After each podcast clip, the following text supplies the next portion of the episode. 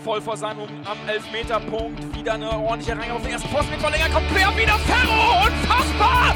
Was wieder macht Ferro! das Was macht er denn? denn? Das ist ja Wahnsinn! Moin und herzlich willkommen in der HSV Klönstuf. Heute sind wir zu viert, aber nicht vollständig. Wir haben, äh, begrüßen heute mal wieder einen Gast bei uns und ich freue mich, dass der Lars mal wieder dabei ist. Moin Lars. Moin in die Runde, hi. Ja, letztes Mal ähm, warst du ja zu Gast in der etwas größeren äh, Ausgabe der Klönstuf.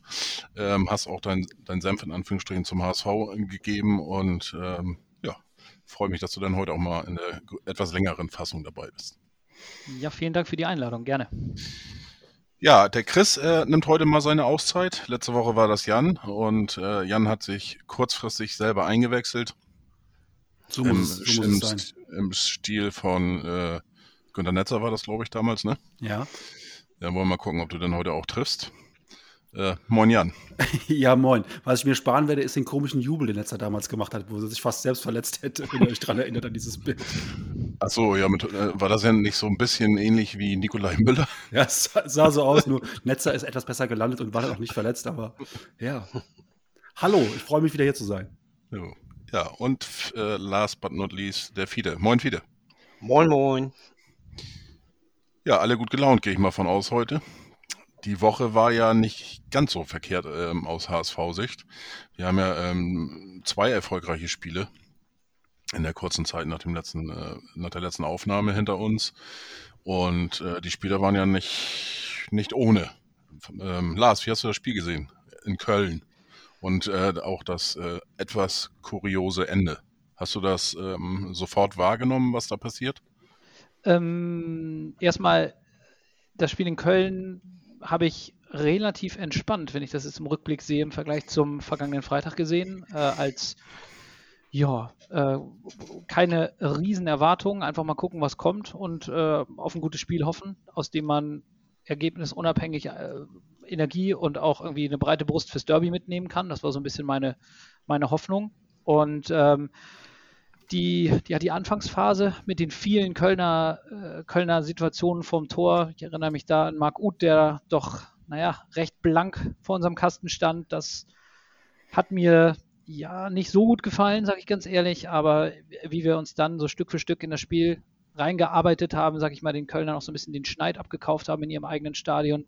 Das hat mir richtig gut gefallen.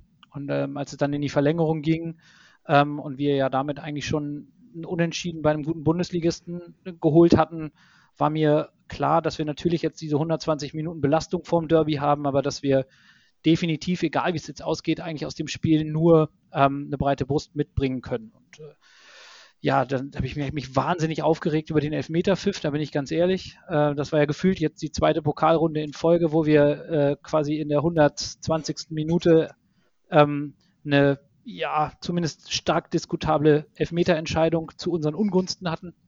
Zur Erinnerung, in Nürnberg war das, ich glaube, Ali Du war es, der in meinen Augen klar gefault wurde, kurz vor Elfmeterschießen. Und da blieb der Pfiff aus. Damals gab es aber, glaube ich, in der Runde noch keinen VAR. Und äh, ja, jetzt hier gab es den, die Berührung, sag ich mal, äh, von Schonlau an Modest. Und dann gab es den Elfmeter, über den ich mich sehr geärgert habe. Aber umso schöner, dass wir das Ding dann trotzdem im Elfmeterschießen äh, rübergerettet haben, uns ja, in die nächste Runde geschossen haben. Und ja, zu dem letzten Elfmeter von, von, von Keins. Es war komisch. Die Flugbahn war eigentlich nicht, kriegt man eigentlich mit einem gesunden äh, Schuss nicht hin, sage ich mal so. Ähm, dass es einzig und alleine um eine Doppelberührung gehen kann, war mir eigentlich sofort klar, als der Schiedsrichter hinkam und auch die Hand am Ohr hatte, anders als der Kommentator im Fernsehen, der ja über der Ball lag, nicht richtig auf den Punkt oder sowas äh, schwadroniert hat. Das war mir relativ schnell klar, ja, und als er dann abgepfiffen hat, habe ich mich gefreut. Ja, Jan, wie hast du denn das erste Volkserlebnis äh, gegen Köln? Äh, eigentlich ja eine Stadt, wo man, äh, die so ein bisschen in der Nähe ist äh, von dir, wo man hätte eigentlich hinfahren können. Ja, wäre ein super Auswärtsweg gewesen, ja. ne? Also eine Stunde von mir entfernt. Köln wäre ein cooles Auswärtsspiel gewesen, hätte ich gerne, hätte ich gerne am normalen Tag auch gemacht. Ähm, ich hatte das, ich, also ich habe mich eben so ein bisschen in Lars wiedergefunden. Ne? Also ich hatte auch eigentlich keine Erwartungen und bin vollkommen tiefenentspannt in das Spiel rein. Kam noch ein bisschen zu spät. Hab dann irgendwann, äh, ich glaube, ab der zweiten Halbzeit mit, mit, mit Fiete und äh, äh, Chris zusammengeschaut. Und Chris war eigentlich der, der nervös war. Und ich, für mich war das so ein bisschen so ein Bonus-Ding. Also ähnlich wie, wie, wie Lars das eben sagte, ne? Guckst du mal Bundesligist und dann, ja, die ersten 10, 20 Minuten galt es nur darum, ohne Gegentor zu bleiben. Das haben wir geschafft. Und ab dann fand ich uns eigentlich richtig gut. Es war ein richtig gutes Auswärtsspiel bei einer Mannschaft, die ich in diesem Jahr auch schon mal live gesehen habe in Dortmund. Da war schon klar, dass wir gegen die im Pokal spielen.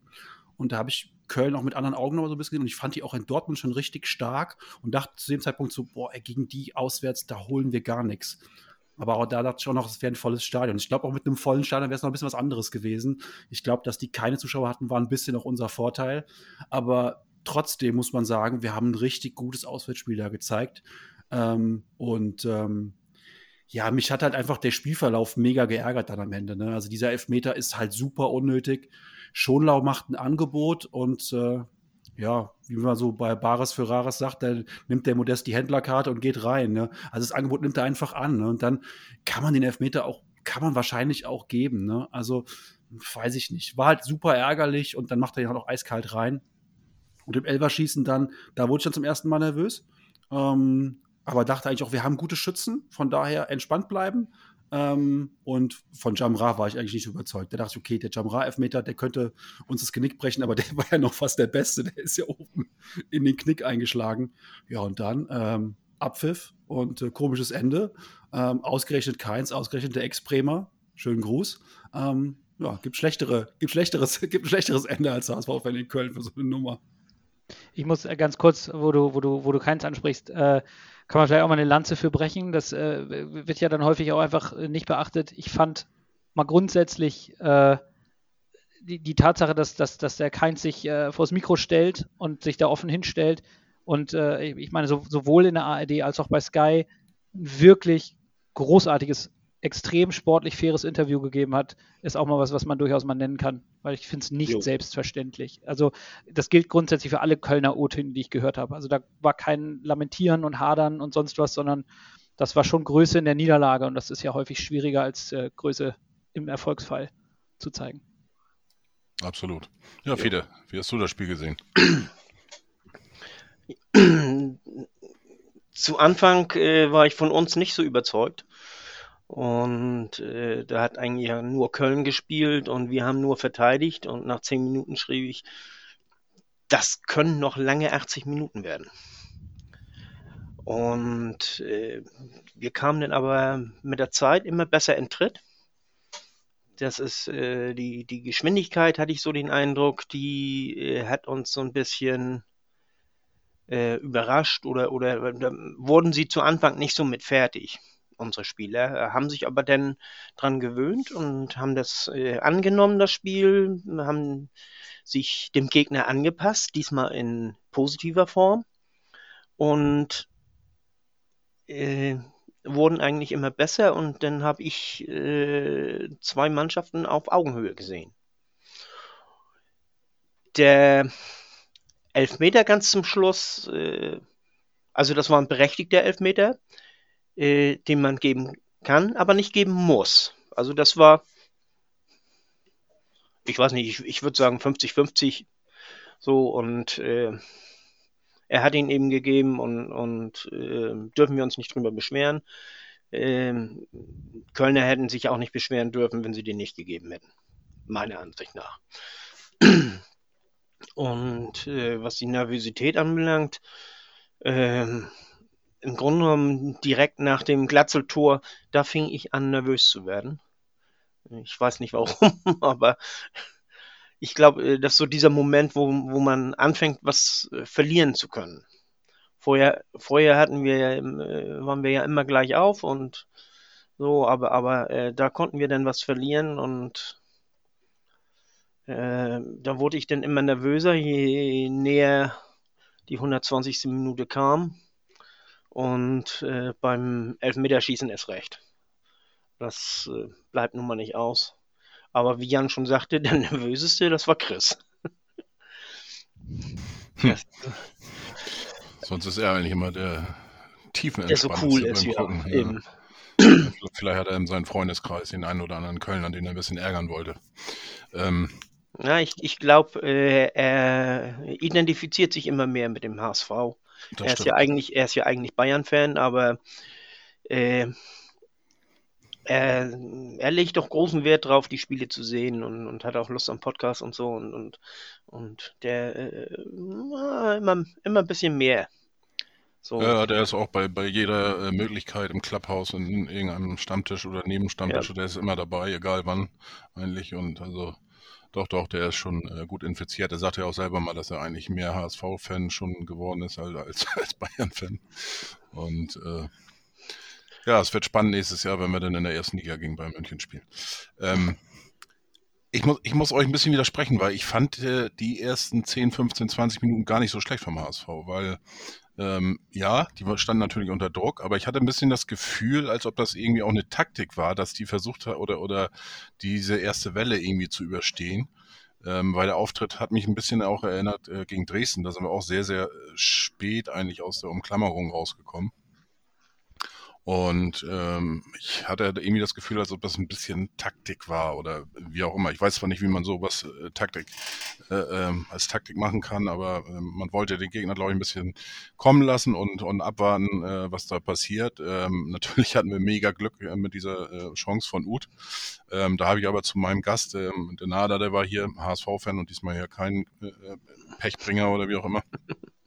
Da habe ich zu, zu ihm schon gesagt, ich sage, das war hier unser Matchwinner gleich nach der vergebenen Chance, habe ich gedacht. Ähm, normalerweise ist es ja eigentlich beim HSV so, dass der Großchancen vergibt, so gefühlt aus dem vergangenen Jahr und dann äh, solche Spiele dann vergeigt. Und ähm, ja, und die sind nachher immer besser ins Spiel gekommen. Nach 90 Minuten habe ich zu Nada auch gesagt, ich sage, ich will dieses Scheißding, will ich heute gewinnen, egal wie. Ich habe keinen Bock mir jetzt anzuhören, die nächsten Tage, was wir doch für, für einen tollen Auftritt hatten und äh, gut gemacht und ebenbürtig und bla bla, aber dann doch wieder verlieren. Und ähm, ja, von daher wurde ich natürlich ein bisschen nervös, aber ich hatte auch ein bisschen zu früh gefeiert, in Anführungsstrichen, weil ich war eigentlich nach dem 1-0 sicher, dass wir das Ding über die, die Zeit holen. Aber Nada sagte dann auch zu mir, ja, du weißt, wir sind HSV-Fans. Da kann man noch nicht vorzeitig äh, feiern und ja, sollte leider recht behalten, aber war ja nachher ein guter Ausgang und ja, und ein schönes, äh, spektakuläres Ende. Und zu Keins zum Interview muss ich, muss ich Lars absolut auch zustimmen. Ich habe das auch direkt nach dem Spiel, nach dem Interview schon äh, vertwittert sozusagen. Äh, fand ich auch richtig stark, wie er reagiert hat und, und äh, ja auch nicht rumlamentiert, sondern äh, er selber hat das ja schon gemerkt, dass es ein bisschen eine komische Flugbahn oder irgendwas nicht stimmte und so weiter. Das war schon ja, ein richtiger Sportsmann eben. Zu den Interviews möchte ich noch sagen, äh, auch Baumgart hat mir sehr gut gefallen, äh, war sehr sachlich und äh, hat äh, das äh, akzeptiert, wie es war. Und zu der Doppelberührung, da möchte ich noch sagen, man hört viel oder, oder hat viel gehört und, und viel gelesen und so.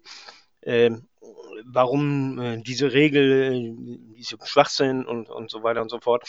Ja, muss man aber wissen, diese Regel gibt es im Grunde genommen nicht für diesen Fall. Man rechnet nicht damit, dass ein Spieler sich selbst anschießt und der dann reingeht, sondern die äh, Regel, die gibt es dafür, damit sich ein, ein, Spieler den Ball nicht selber vorlegt, indem er zum Beispiel erst einen Meter nach zur Seite und, und äh, dann abzieht oder so.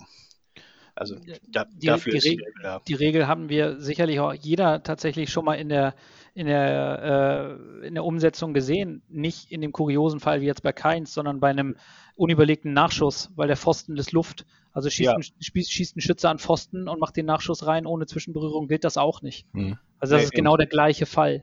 Ja. So, Es, es gab, gab aber tatsächlich in der Woche vor dem äh, Köln-Spiel, äh, ich weiß jetzt nicht bei Twitter oder bei äh, auf irgendeiner Sportseite, ähm, ich weiß nicht, ob das Afrika Cup war oder irgendwo gab es tatsächlich so einen ähnlichen Elfmeter, der auch abgepfiffen worden ist. Und da war das, glaube ich, so, dass äh, äh, dann auch die normale äh, Regelung im Spiel getroffen hat, das heißt ähm, indirekter Freistoß für den Gegner. Hm.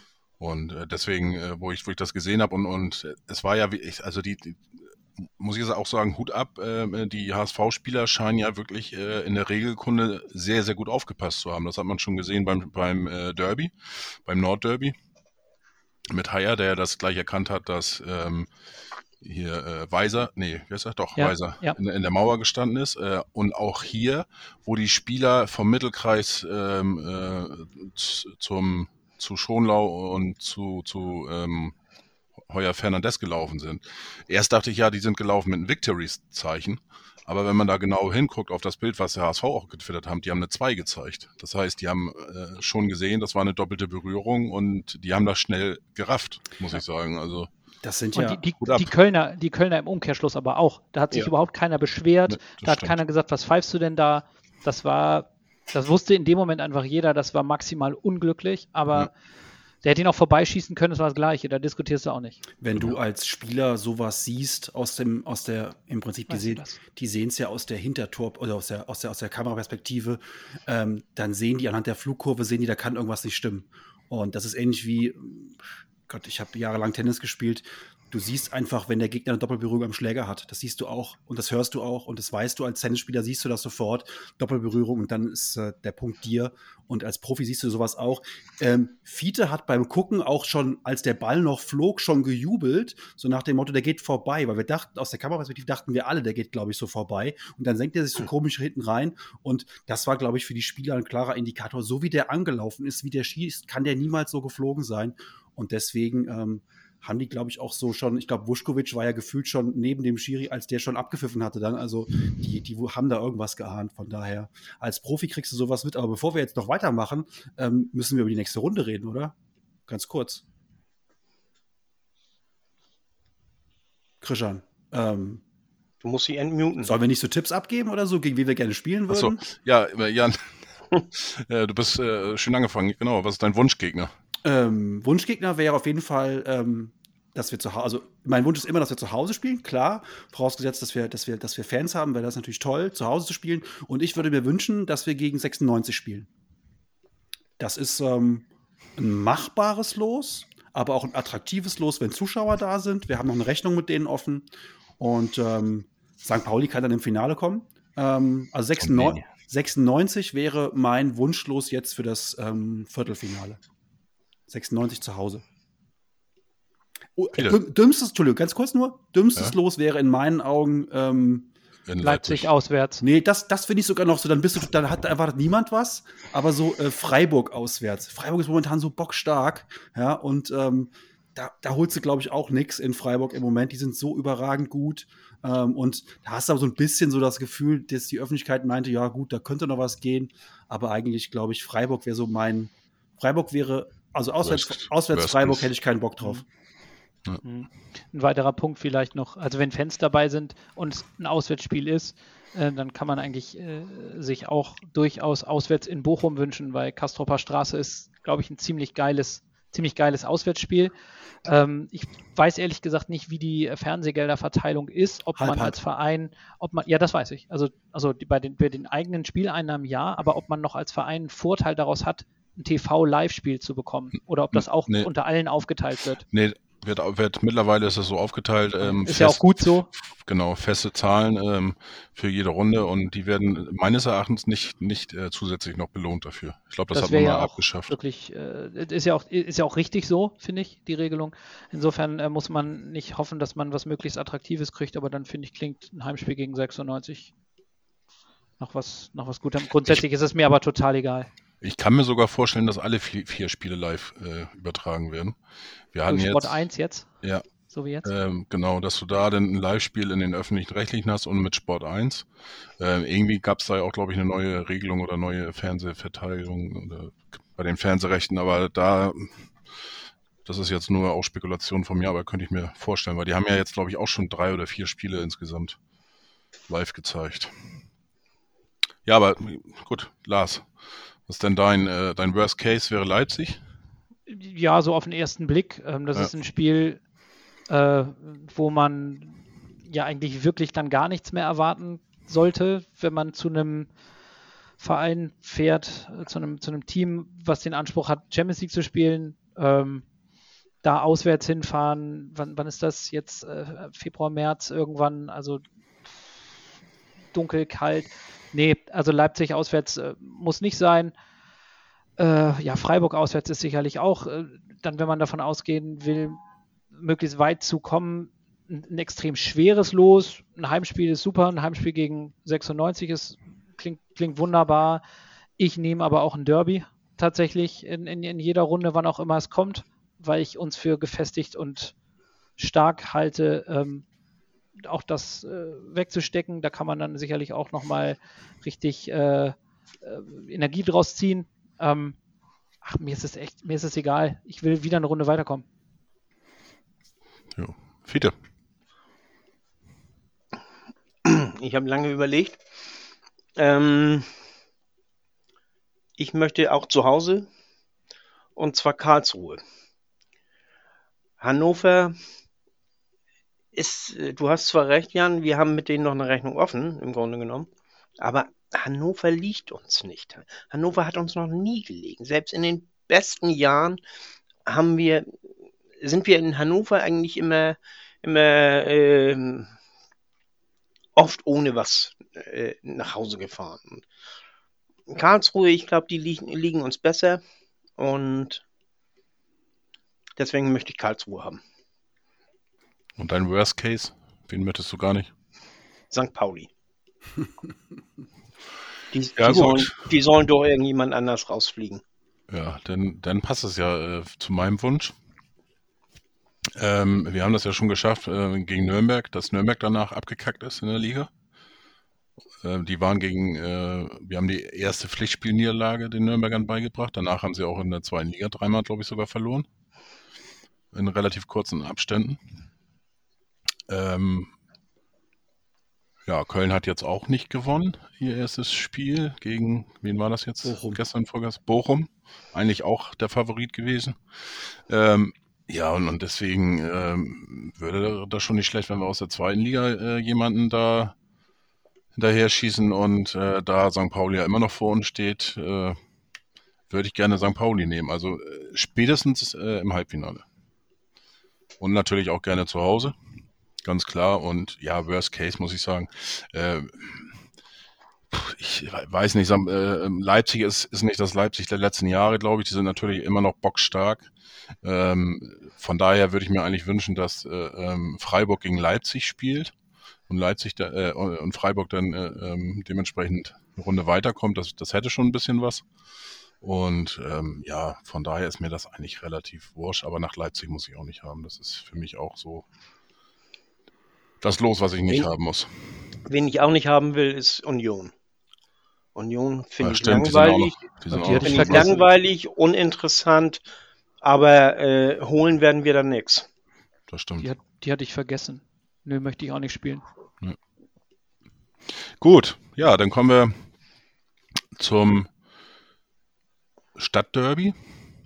Und ähm, ja, wenn wir uns ein T-Shirt drucken wollen, können wir jetzt schreiben äh, Pokalbesieger, nee, Pokalsieger, Besieger, Besieger.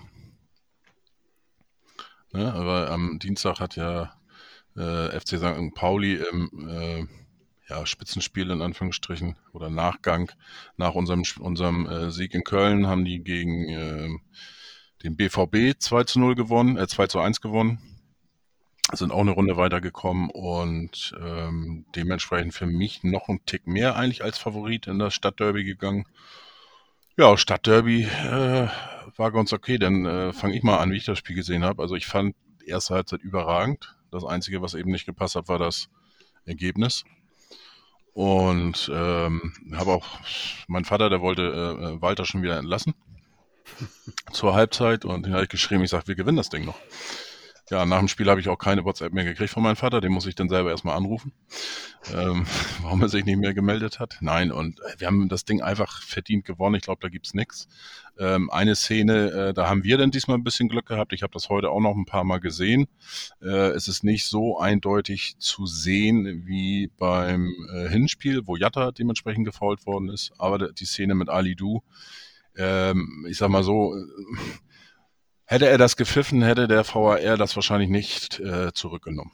Ähm, wäre er dann, sage ich jetzt mal so wie Stieler jetzt gewesen am Wochenende äh, und hätte sich das selber angeguckt, ähm, hätte er es vielleicht zurückgenommen, weil es nicht so hundertprozentig war. Aber ähm, für mich auch eine Geschichte, ähm, kein glasklarer Elfmeter, aber man äh, wenn er gegen eingegeben wird, dann äh, ja, ist das halt Du hast so. keine Argumente.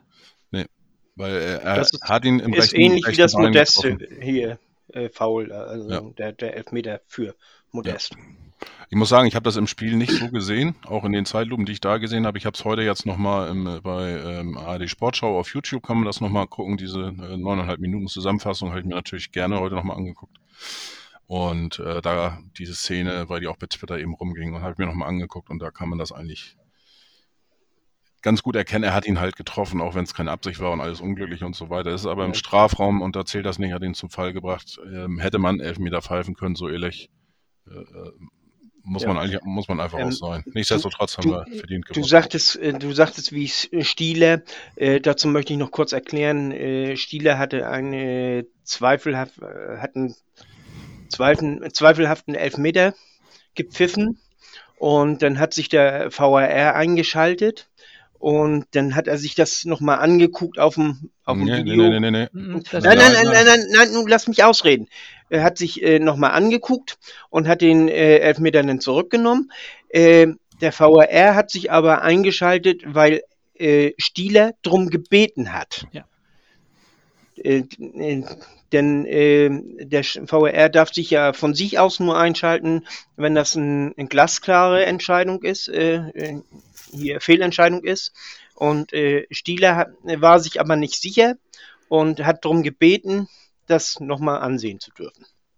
Das war mir im Übrigen überhaupt nicht bewusst, dass es diese Richtung als, als quasi Hintertür, möchte ich jetzt mal sagen, doppelten Boden für Schiedsrichter, dass es diese Möglichkeit gibt. War mir nicht klar. Doch, das ist, die gibt die, gibt- die Ja. schon seit Anfang an, äh, dass der, der äh, Schiedsrichter selber sagen kann, er möchte sich das nochmal anschauen oder sagen kann, äh, wie habt ihr das gesehen oder Rücksprache halten von sich aus, das kann er machen, bei jeder Szene sozusagen, die irgendwie strittig ist, ne, wenn es um irgendwas geht. Ähm, dass der VAR sich weniger einschalten soll, das ist jetzt aber auch neu. Ne, wirklich nur noch bei glasklaren äh, Fehlentscheidungen und so weiter. Ja. Und äh, von daher, ähm, ja, den einzigen Fehler, den Stieler eben gemacht hat, ist, dass er das nicht selber kommuniziert hat. Dann Ja. hätte er sehr, sehr viel äh, äh, Feuer aus dieser Situation rausgenommen. Äh, gab ja, ähm, ja einige Kommentare natürlich von Stuttgarter Seite, was ich auch nachvollziehen kann. Und äh, Eitekin hat das wohl in einem Interview bei, bei Sky jetzt am Wochenende erzählt, dass er mit Stieler telefoniert hätte und dann hat er das praktisch aufgelöst. Ja, nichtsdestotrotz am Ende des Spiels ähm, eindeutig äh, verdienter und, und sehr gut schmeckender Derby-Sieg. Ähm, für mich, äh, obwohl ich eigentlich keinen herausheben möchte, äh, nichtsdestotrotz, aber ähm, für mich äh, Reis ein sehr, sehr starkes Spiel gemacht. In den letzten Wochen wirklich äh, ähm, eigentlich kontinuierlich immer mehr ähm, sich gesteigert und, und äh, für mich auch im Moment überhaupt nicht wegzudenken aus dem Spiel. Ja, und Sonny Kittel, ne, auch wenn er nicht seine überragenden, eigenen Szenen hatte, ähm, die er hier und da natürlich immer zeigt, aber wieder mit zwei Vorlagen und ähm, der, der ist einfach drauf und, und ähm, da reichen dann auch mal so zwei, drei kleine Dinger, äh, um ein Spiel zu entscheiden. Und das war natürlich wieder sehr wichtig und ähm, ja, hat Spaß gemacht. Das bringt einfach Spaß, diese Truppe im Moment zu sehen. Und ja, schade, dass wir zwei Wochen Pause haben. Auf, auf der anderen Seite äh, müssen sie sich jetzt was überlegen, weil Kittel jetzt seine fünfte gelbe Karte sich abgeholt hat. Und ähm, ja, muss Walter sich jetzt was überlegen, wie wir dann beim nächsten Auftritt dabei sind. Ja, Lars, normalerweise wärst du ja im Stadion gewesen, ne? Vermute ich. Dauer, Mm, Dauerkarte hast du noch? Oder, Dauerkarte, dieses- ja, dieses Dauerkarten Pfand. Pfand habe ich, genau. Ja, Oder? Genau. genau. Und ähm, ja, wie hast du das Spiel gesehen? Bei dir war das ja auch eine Zitterpartie, ob du es sehen kannst oder nicht. Ja, genau. Nein, das hatte sich alles, äh, hatte sich alles äh, zum, zum, zum Positiven gewendet. Ich habe das Spiel gesehen äh, in, in, in voller Länge und äh, habe auch wirklich nach langer, langer Zeit mal wieder so ein richtiges, also am Fernsehen selbst so ein richtiges Kribbeln gehabt vor dem Spiel. Ich hatte richtig Bock auf das Spiel. Also sicherlich auch ähm, dann Ergebnis des Köln-Spiels und des, des, des Pokalerfolgs und dann auch dieses Gefühl so, Derby, die letzten Derbys waren echt maximal enttäuschend äh, vom Ergebnis. Dann auch häufig, muss ich sagen, in den letzten Derbys, dass man einfach offen zugeben musste aus HSV-Sicht nach dem Spiel, dass St. Pauli die Mannschaft war, die das Spiel angegangen ist wie ein Derby und wir nicht. Das äh, ist mir in den letzten Derbys echt sauer aufgestoßen immer wieder. Und ähm, äh, Christian, wir haben ja vorher, äh, vor dem Spiel auch schon so ein bisschen geschrieben, hin und her, und ich habe gesagt, ich bin wahnsinnig gespannt, gerade so auf den, auf die Anfangsviertelstunde des Derbys. Weil wir hatten das Spiel in Dresden, wo wir auch, wo ich das Gefühl hatte, wo die Mannschaft auch ein Stück weit überrascht war von der Intensität des, des, des Pressings von Dynamo Dresden, dass sie uns so früh angelaufen haben. Da haben wir uns nicht leicht mitgetan. Ähm, in Köln wiederum war das, glaube ich, eher zu erwarten, dass eine Baumgart-Mannschaft so hoch anläuft und ähm, da äh, hätte es dann ja auch beinahe, da haben wir wirklich den Papst in der Tasche gehabt äh, bei der einen oder anderen Situation, aber wir haben es überstanden. Ähm, und ich glaube, das ist im Nachhinein ein riesen, äh, riesen Glücksfall auch für das Derby gewesen. Denn es war davon auszugehen, dass St. Pauli uns früh anläuft und wie wir eigentlich von der ersten Spielminute im Derby an diese erste Pressinglinie von St. Pauli überspielt haben, das Ganze gelöst haben, ohne in diese brenzlichen hm, Ballverlustsituationen noch in der, in, der, in der ersten Spieleröffnung zu kommen. Das hat mir richtig gut gefallen. Also da war ganz viel von meiner Nervosität, wie läuft das hier, war relativ schnell so ein bisschen, bisschen beruhigt worden, weil, man, weil ich gesehen habe, die sind alle voll wach, die sind alle voll da, aus der Innenverteidigung raus, mit Heuer Fernandes. Die Außenverteidiger, finde ich, haben das extrem gut gemacht am Anfang des Spiels, das breit gemacht und über Dreieckssituationen diese erste Pressinglinie von St. Pauli überspielt. Und da sind wir halt gleich echt gut reingekommen, ohne erstmal zwei oder drei Torchancen wegzugeben an den Gegner, sondern wir hatten sie selbst. Wir haben uns dann, wie so häufig auch schon in der, in der ersten Halbserie, nicht nicht belohnt für unseren Aufwand und wir haben tolle Chancen rausgespielt, haben das Ding aber eben nicht gemacht. Aber trotzdem hatte man das Gefühl, dass die Mannschaft nicht nur an die eigene Spielidee glaubt und an, die, an die, das eigene Können, das so umzusetzen, sondern dass auch durch den, das erfolgreiche Köln-Spiel sicherlich ein bisschen die Brust breit genug war, diese Situation auch ohne Wackler auszuspielen. Und St. Pauli hat nach meinem Empfinden so in der Anfangsviertelstunde überhaupt keinen Zugriff auf das Spiel gehabt. Das haben wir komplett im Griff gehabt. Und ähm, dann äh, muss ich sagen, äh, ist natürlich durch das, durch das Gegentor, was natürlich, äh, äh, das war, war, war, ein Witz vom Spielverlauf her zu dem Zeitpunkt, dass es 0 zu 1 stand. Ähm, nichtsdestotrotz habe ich nicht das Gefühl gehabt, dass da irgendwas ins Wanken gerät bei uns, sondern dass sich ja kurz geschüttelt wurde und dann wurde einfach mehr oder weniger mit der gleichen Selbstverständlichkeit und mit dem gleichen Vertrauen in die eigene Leistungsfähigkeit weitergespielt. Wir haben vor der Pause noch ein, zwei gutes, gute Situationen gehabt, gehen mit 0 zu 1 in die Pause nach einer ersten Halbzeit, wo ich eigentlich nichts anderes sagen kann, als ich habe eine fantastische Leistung des HSV gesehen in der ersten Halbzeit. Wir haben nach einer Standardsituation ein Gegentor bekommen. Der Ball kommt wie ein Billardball wieder zurück. Schonlau sieht auf den ersten Blick nicht gut aus am langen Pfosten, kann aber überhaupt nichts machen. Wenn er da so hingeht, dass er den Ball klärt, ist es ein Foul, weil er nur mit dem Fuß hinkommt. Und Burgstaller steht nur deshalb nicht im Abseits, weil er vorher schon schlecht gelaunt sich wegdreht und zwei Schritte raus macht. Also das ist einfach, ja, so wie der, wie unsere Ecke, die dann zum 1 zu 1 führt, ähm, zu der äh, Timo Schulz richtigerweise sagt, da will ich überhaupt nicht diskutieren, was wir falsch gemacht haben. Da muss man auch einfach mal sagen, das hat der Gegner gut gemacht. So ist das eine Standardsituation, nach der man so ein Tor einfach mal fangen kann. Ist doof, aber ist halt so. Nichtsdestotrotz, in der Halbzeitpause habe ich äh, ein bisschen mit, mit, mit Bekannten auch gesprochen und habe gesagt, ich habe nichts auszusetzen. Und ich, es, es, gibt auch so viele Dinge, die mich eigentlich davon überzeugt sein lassen, dass wir dieses Spiel drehen und dass wir dieses Spiel gewinnen. Und ich glaube, Tim Walter ändert jetzt gar nichts, sondern sagt einfach, wir machen das genau so weiter. Weil was diese erste Halbzeit mir gezeigt hat und eigentlich allen gezeigt haben müsste, ist, wir sind auch zwei Tore besser in einer Halbzeit als dieser Gegner. Also geht raus, schießt die zwei Tore und gewinnt das Spiel. Und genau mit dieser Einstellung ist die Truppe wieder rausgekommen und hat da angesetzt, als würde es 0 zu 0 stehen. Und das finde ich ist so eine, ist, ist, ist das, was mich mit am meisten begeistert hat, diese Ruhe und dieses Vertrauen. Ich könnte jetzt sagen, das ist so ein bisschen mir san mir, aber es ist tatsächlich so, dass wir einfach auf den Platz zurückkommen, uns von nichts beirren lassen und das Ding weiterspielen in dem Vertrauen darauf, dass unsere Stärke uns zum Sieg führt. Und am Ende des Tages ist genau das passiert.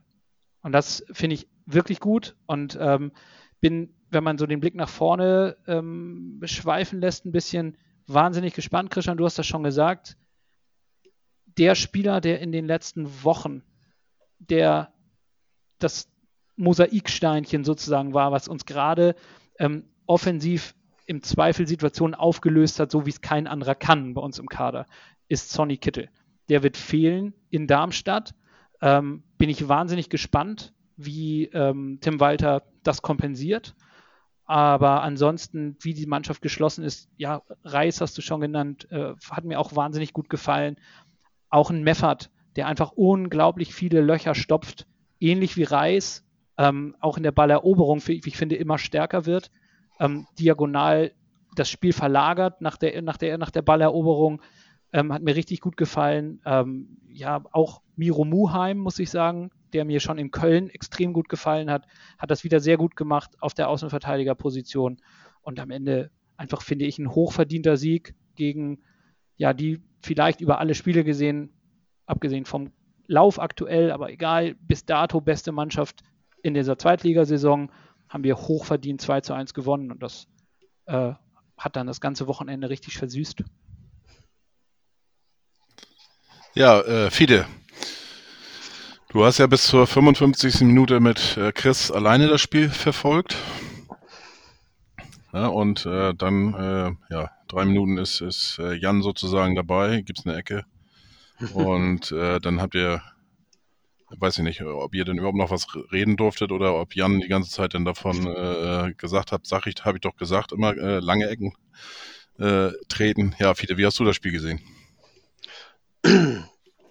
Also wir sind äh, rausgekommen, wir haben gleich äh, gezeigt, wer Herr im Haus ist. Wir haben äh, gleich das Spiel dominiert und wie Lars schon sagte, äh, das Gegentor, das kam aus dem Nichts. Das war nicht zu erwarten. Und er hat mich aber auch nicht unruhig gemacht, muss ich ganz ehrlich sagen. Es, es, ich war, war trotzdem relativ ruhig. Äh, es, wir haben sehr gut gespielt. Das war ein sehr, sehr schönes Spiel. Ähm, das ist, äh, St. Pauli spielt ja auch immer mit der Raute im Mittelfeld. Und die Raute hat ja nun mal den Schwachpunkt, äh, dass man die Außenbahn so ein bisschen äh, äh, nicht gut genug besetzt. Und das haben wir sehr gut ausgenutzt mit unseren, gerade mit Jatta und Alidu.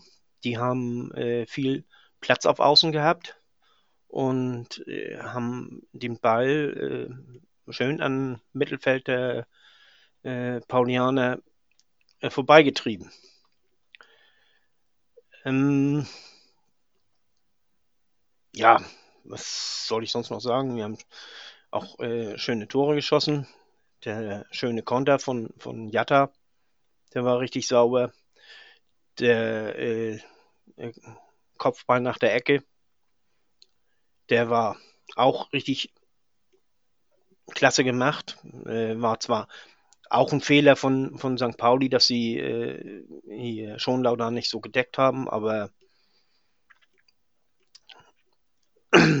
war trotzdem sehr gut gemacht. Denn ja, unsere ganze Mannschaft hat eigentlich sehr gut gespielt, fand ich. Ich möchte da eigentlich keinen rausnehmen.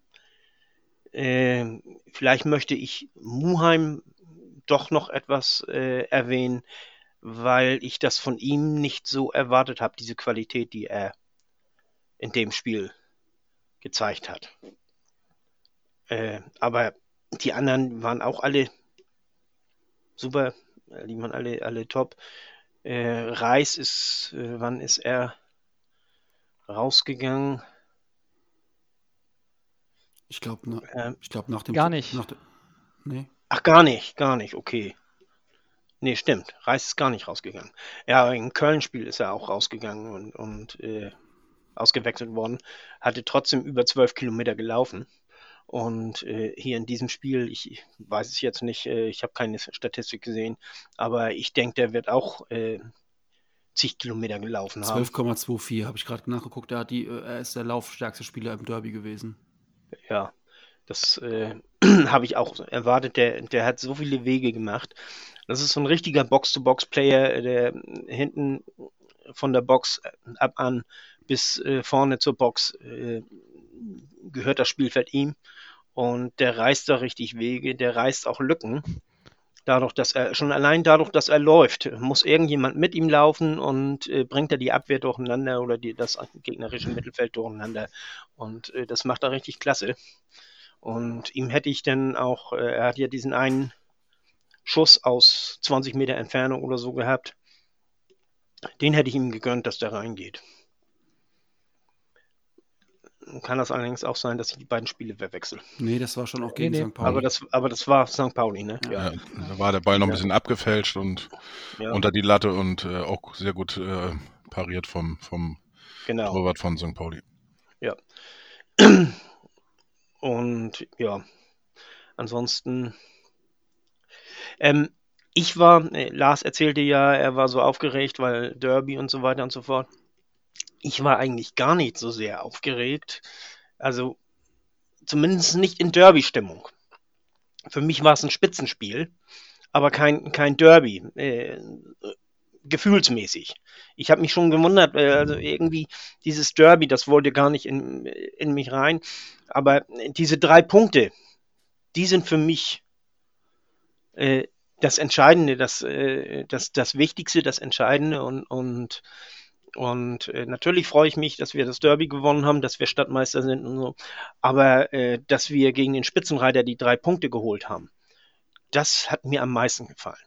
also ganz, ganz, mir ging es auch tatsächlich nicht mal so sehr darum, dass es ein Derby, Derby ist. Ich hatte einfach total Bock auf die Mannschaft und ich hatte Bock auf ein geiles Spiel. Ähm, ich habe das auch vorher, ich, glaube sogar auch, auch, auch vertwittert und, und, und gesagt, also ganz ehrlich, wenn ich könnte, würde ich auch mit Kusshand ähm, eine Niederlage im Derby unterschreiben, wenn ich dafür Gewissheit hätte, dass wir am Ende Tabellenzweiter sind. So, also diese Überhöhung von Einzelspielen äh, ist mir relativ fremd eigentlich vom Ding her, dass es jetzt als kleine zusätzlichen, äh, als kleine zusätzliche äh, Pointe auf dem Spitzenspiel auch noch St. Pauli war, hat es wahrscheinlich doch dann noch mal ein bisschen mehr kribbeln lassen. Das ist definitiv so. Und das ist, ich will jedes Spiel gewinnen und ich will Spiele gegen St. Pauli, gegen Werder, die will ich ein bisschen doller gewinnen. Das ist definitiv so. Aber ähm, dass ich äh, am Ende des äh, Jahres eine Saison ähm, danach gewichte, haben wir die Derbys gewonnen und dann gucke ich mal, wo wir in der Tabelle gelandet sind, da bin ich weit von weg. Ähm, dazu möchte ich noch sagen, Walter hat nach dem Spiel, ist er gefragt worden, ähm, wegen Derby und, und so und, und so weiter. Ähm, da hat Walter äh, so gesagt, äh, wir wollen je, jedes Spiel gewinnen. Wir wollen gegen, äh, im Pokal gegen Köln gewinnen. Wir wollen äh, das Spiel gegen St. Pauli gewinnen. Und wir müssen aber auch zusehen, dass wir mal gegen den Tabellen 17. gewinnen. Ihm hat das nicht geschmeckt, dass wir gegen äh, hier Dresden Punkte gelassen haben. Und das finde ich unheimlich sympathisch. Das hat, hat mir sehr gefallen. Dass, äh, dass er da äh, nochmal extra Wert drauf legt, dass wir die auch, äh, dass, äh, Ja. nicht, nicht, nicht einfach nur feiern, juhu, juhu, wir haben das Derby gewonnen, sondern äh, äh, wir müssen auch zusehen, dass wir die anderen Spiele gewinnen. Was sagt denn Derby Jatta zum Spiel? Beide Spiele laufen eigentlich maximal, maximal beschissen von der Choreografie her und von dem ganzen Ablaufplan. Laufen beide Spiele für uns eigentlich nicht gut. Das Ding in Köln, muss nur mal ganz kurz aufzumachen, ähm, kriegst du in der 120. Minute so, so einen Schwurbel-Elfmeter, wo wir uns ja einig sind, kannst du, musst du nicht, kriegst du rein. Normalerweise als Zweitligist auswärts in Köln, dieses Elferschießen verlierst du eigentlich. Nach diesem, nach diesem Rückschlag, sage ich jetzt mal. Dann gehst du ins Derby, das ich dann halt im Real Life gesehen habe, aber nicht live, sondern nur Real Life. Dann gehst du in dieses Derby rein, dominierst die ersten 20 Minuten nach allen Belieben, hast genügend Torchancen. Wenn du an dem Spiel am Freitag überhaupt irgendwas kritisieren willst, dann die Chancenverwertung. Das haben wir aber schon oft genug getan, müssen wir nicht wieder machen. Ähm, und dann kriegst du eigentlich so ein, auch so ein, ja, Arndt Zeigler würde sagen, so ein richtiges Kacktor. Eigentlich ist überhaupt keine Chance. Ne? Der Ball kullert irgendwie zu Amenido, der köpft ihn einfach planlos rein und dann ist Burgstaller halt da. Also das läuft auch maximal gegen uns dann. Dann kriegst du zwei Minuten später, du brauchst auch, um so ein Derby zu gewinnen, ein bisschen Matchglück, kriegst du halt keinen Elfmeter gegen dich. So, und dann ähm, finde ich, für mich sind zwei super wichtige Szenen so im Nachgang aus der Rückschau bewährt, äh, äh, betrachtet, sind für mich die beiden Chancen, die wir in der 45. und 46. haben. Also nach dem nach dem Tor waren wir so ein bisschen, waren wir so ein bisschen orientierungslos, taumelten so ein bisschen rum und mussten echt mal Luft holen, weil ich glaube, es war schon auch ein Nackenschlag für die Mannschaft. Dann hat sie sich wieder gefangen und kurz vor der Pause ähm, zwei gute Chancen. Wuschkowitsch ist, glaube ich, eine davon, ein Kopfball, den der Torwart wirklich stark hält.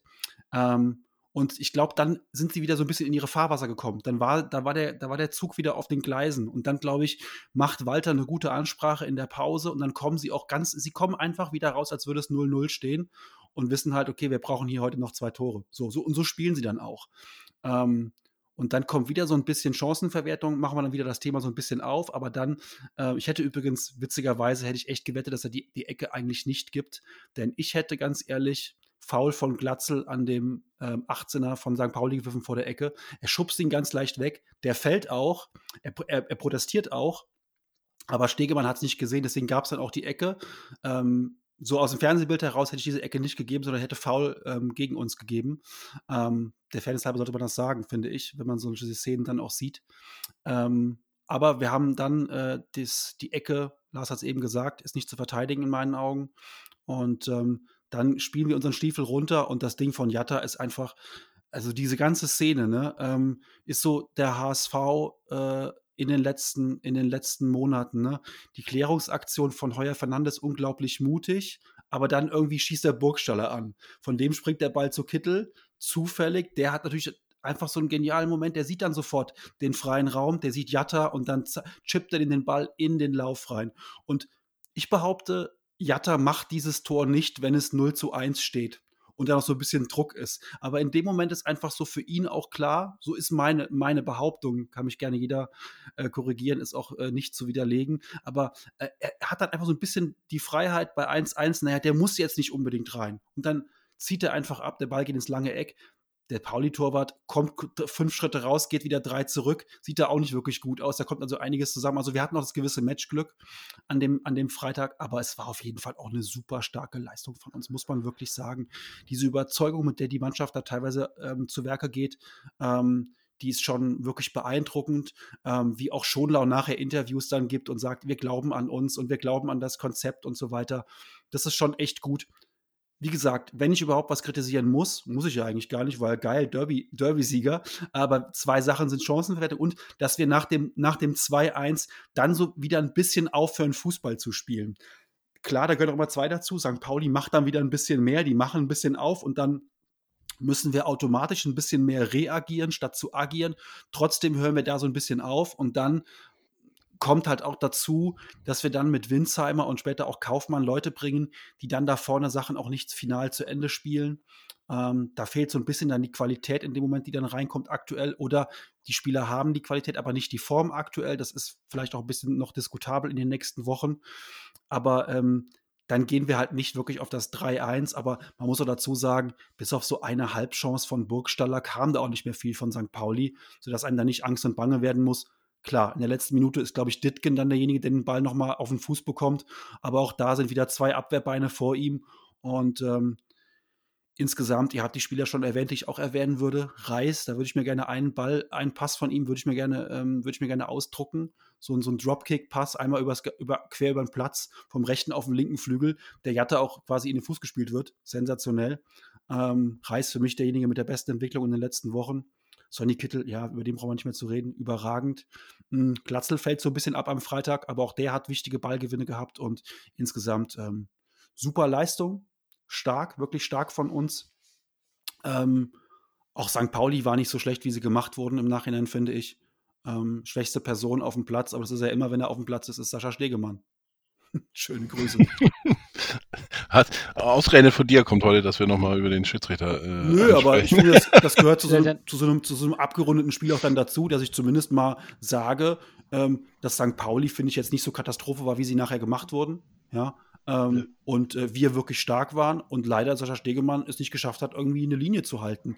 Äh, sicherlich kann man viele Situationen einzeln anders bewerten, aber insgesamt, auch wenn man das Spiel sich nochmal anschaut, finde ich, Sascha Stegemann hat einfach zum wiederholten Male keine klare Linie in der Bewertung von Zweikämpfen. Da werden gelbe Karten gezeigt für nix und dann werden teilweise ähm, offene Knöchel dargelegt und da gibt's, da gibt's, da gibt's, da gibt's gar nichts. Also der hat in meinen Augen überhaupt keine Linie in so einem Spiel.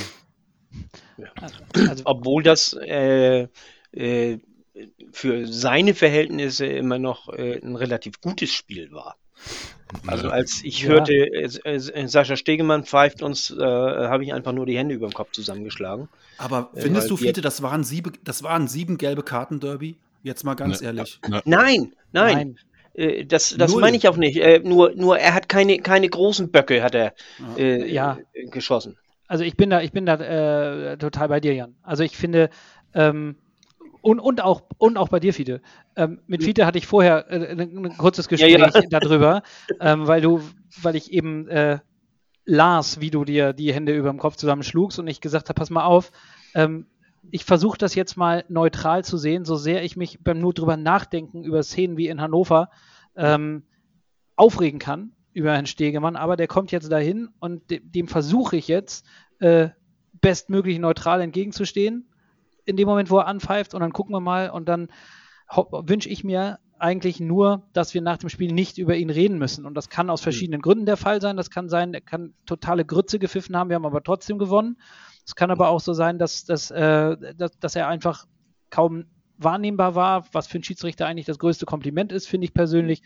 Und ich habe ihn während des, während der, während der Live-Übertragung habe ich ab und an den Kopf geschüttelt, aber eigentlich in der Zweikampfbewertung, also gerade in der, in, in, in, den letzten 20, 30 Minuten, wo er dann angefangen hat, inflationär gelbe Karten für Dinge äh, zu verteilen, die vorher eben im Zweifel noch nicht mal gepfiffen wurden. Aber, und das ist mir wichtig, das, also ist meine persönliche Einschätzung, keine der beiden Mannschaften hat jetzt in irgendeiner Form ähm, Szenen, wenn wir die potenzielle Elfmetersituation zugunsten von St. Pauli wäre die ja gewesen, mal mhm. ausklammern, abgesehen davon habe ich keine spielentscheidenden Fehleinschätzungen bei Sascha Stegemann gesehen. Es war irgendwie wirr und aus, aus äh, früher ja selber jahrelang Fußball gespielt, weiß ich, wie sehr das dich als Spieler nervt, weil du nicht weißt, was du darfst, was du kannst. Genau. Du kriegst den einen Zweikampf abgepfiffen und den nächsten nicht. Das, äh, glaube ich, nervt dich als Spieler sehr. Und ich hatte aber äh, beim Gucken nicht das Gefühl, dass er eine der beiden Mannschaften gegen sich aufbringt oder dass er irgendwie polarisiert, sondern die, die Spieler waren glücklicherweise mit ihrem Spiel beschäftigt. Und das ist immerhin nicht hektisch geworden. Es war eigentlich, finde ich, ein faires äh, Derby auf einem, auf einem auch fußballerisch vernünftigen Niveau. Insofern ähm, können wir eigentlich Herrn Stegemann links liegen lassen und sagen, ja, mein Gott, ähm, es hat auch, er hat, mein Gott, er hat jetzt, er hat jetzt auch nicht geschadet, so, aber ähm, souverän war es eben nicht so. Und zum eben. Thema Matchglück, ähm, was Jan sagte, sehe ich auch so, musst du haben, wenn du äh, auch enge Spiele gewinnen willst. Aber ich finde, wir haben, St. Pauli geht 1-0 in Führung, wo man auch sagen kann, ja, guck mal, das ist dann auch eine Spitzenmannschaft. Es lief nicht für sie, aber mit ihrer ersten Chance, Schönkschen, wie auch immer, machen sie eben das Tor. Da läuft es eigentlich für dich maximal scheiße. Dann hast du keine Zuschauer so richtig im Stadion, die dich dann im Zweifel wieder abholen und nach vorne holen es brauchte noch nicht einmal die gute Ansprache des Trainers, was ja auch immer äh, dann eine Möglichkeit ist, eine Mannschaft wieder aufzubauen. Diese Mannschaft hat den Glauben an sich und ihr eigenes Spiel selbst. Sie hat sich selber am eigenen Schopf noch während der ersten Halbzeit aus diesem Down wieder rausgezogen und hat zurück in die Spur gefunden.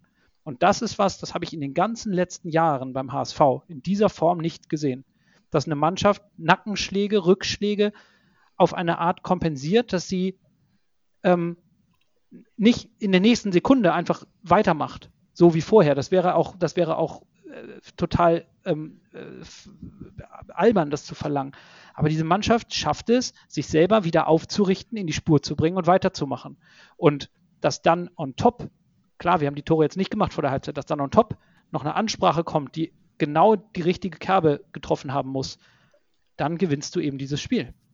Und dann bündelst du die Stärken, die du in der Mannschaft hast, mit dem Trainerteam zusammen und bringst eben deine PS auf die Straße. Und das hat wunderbar funktioniert.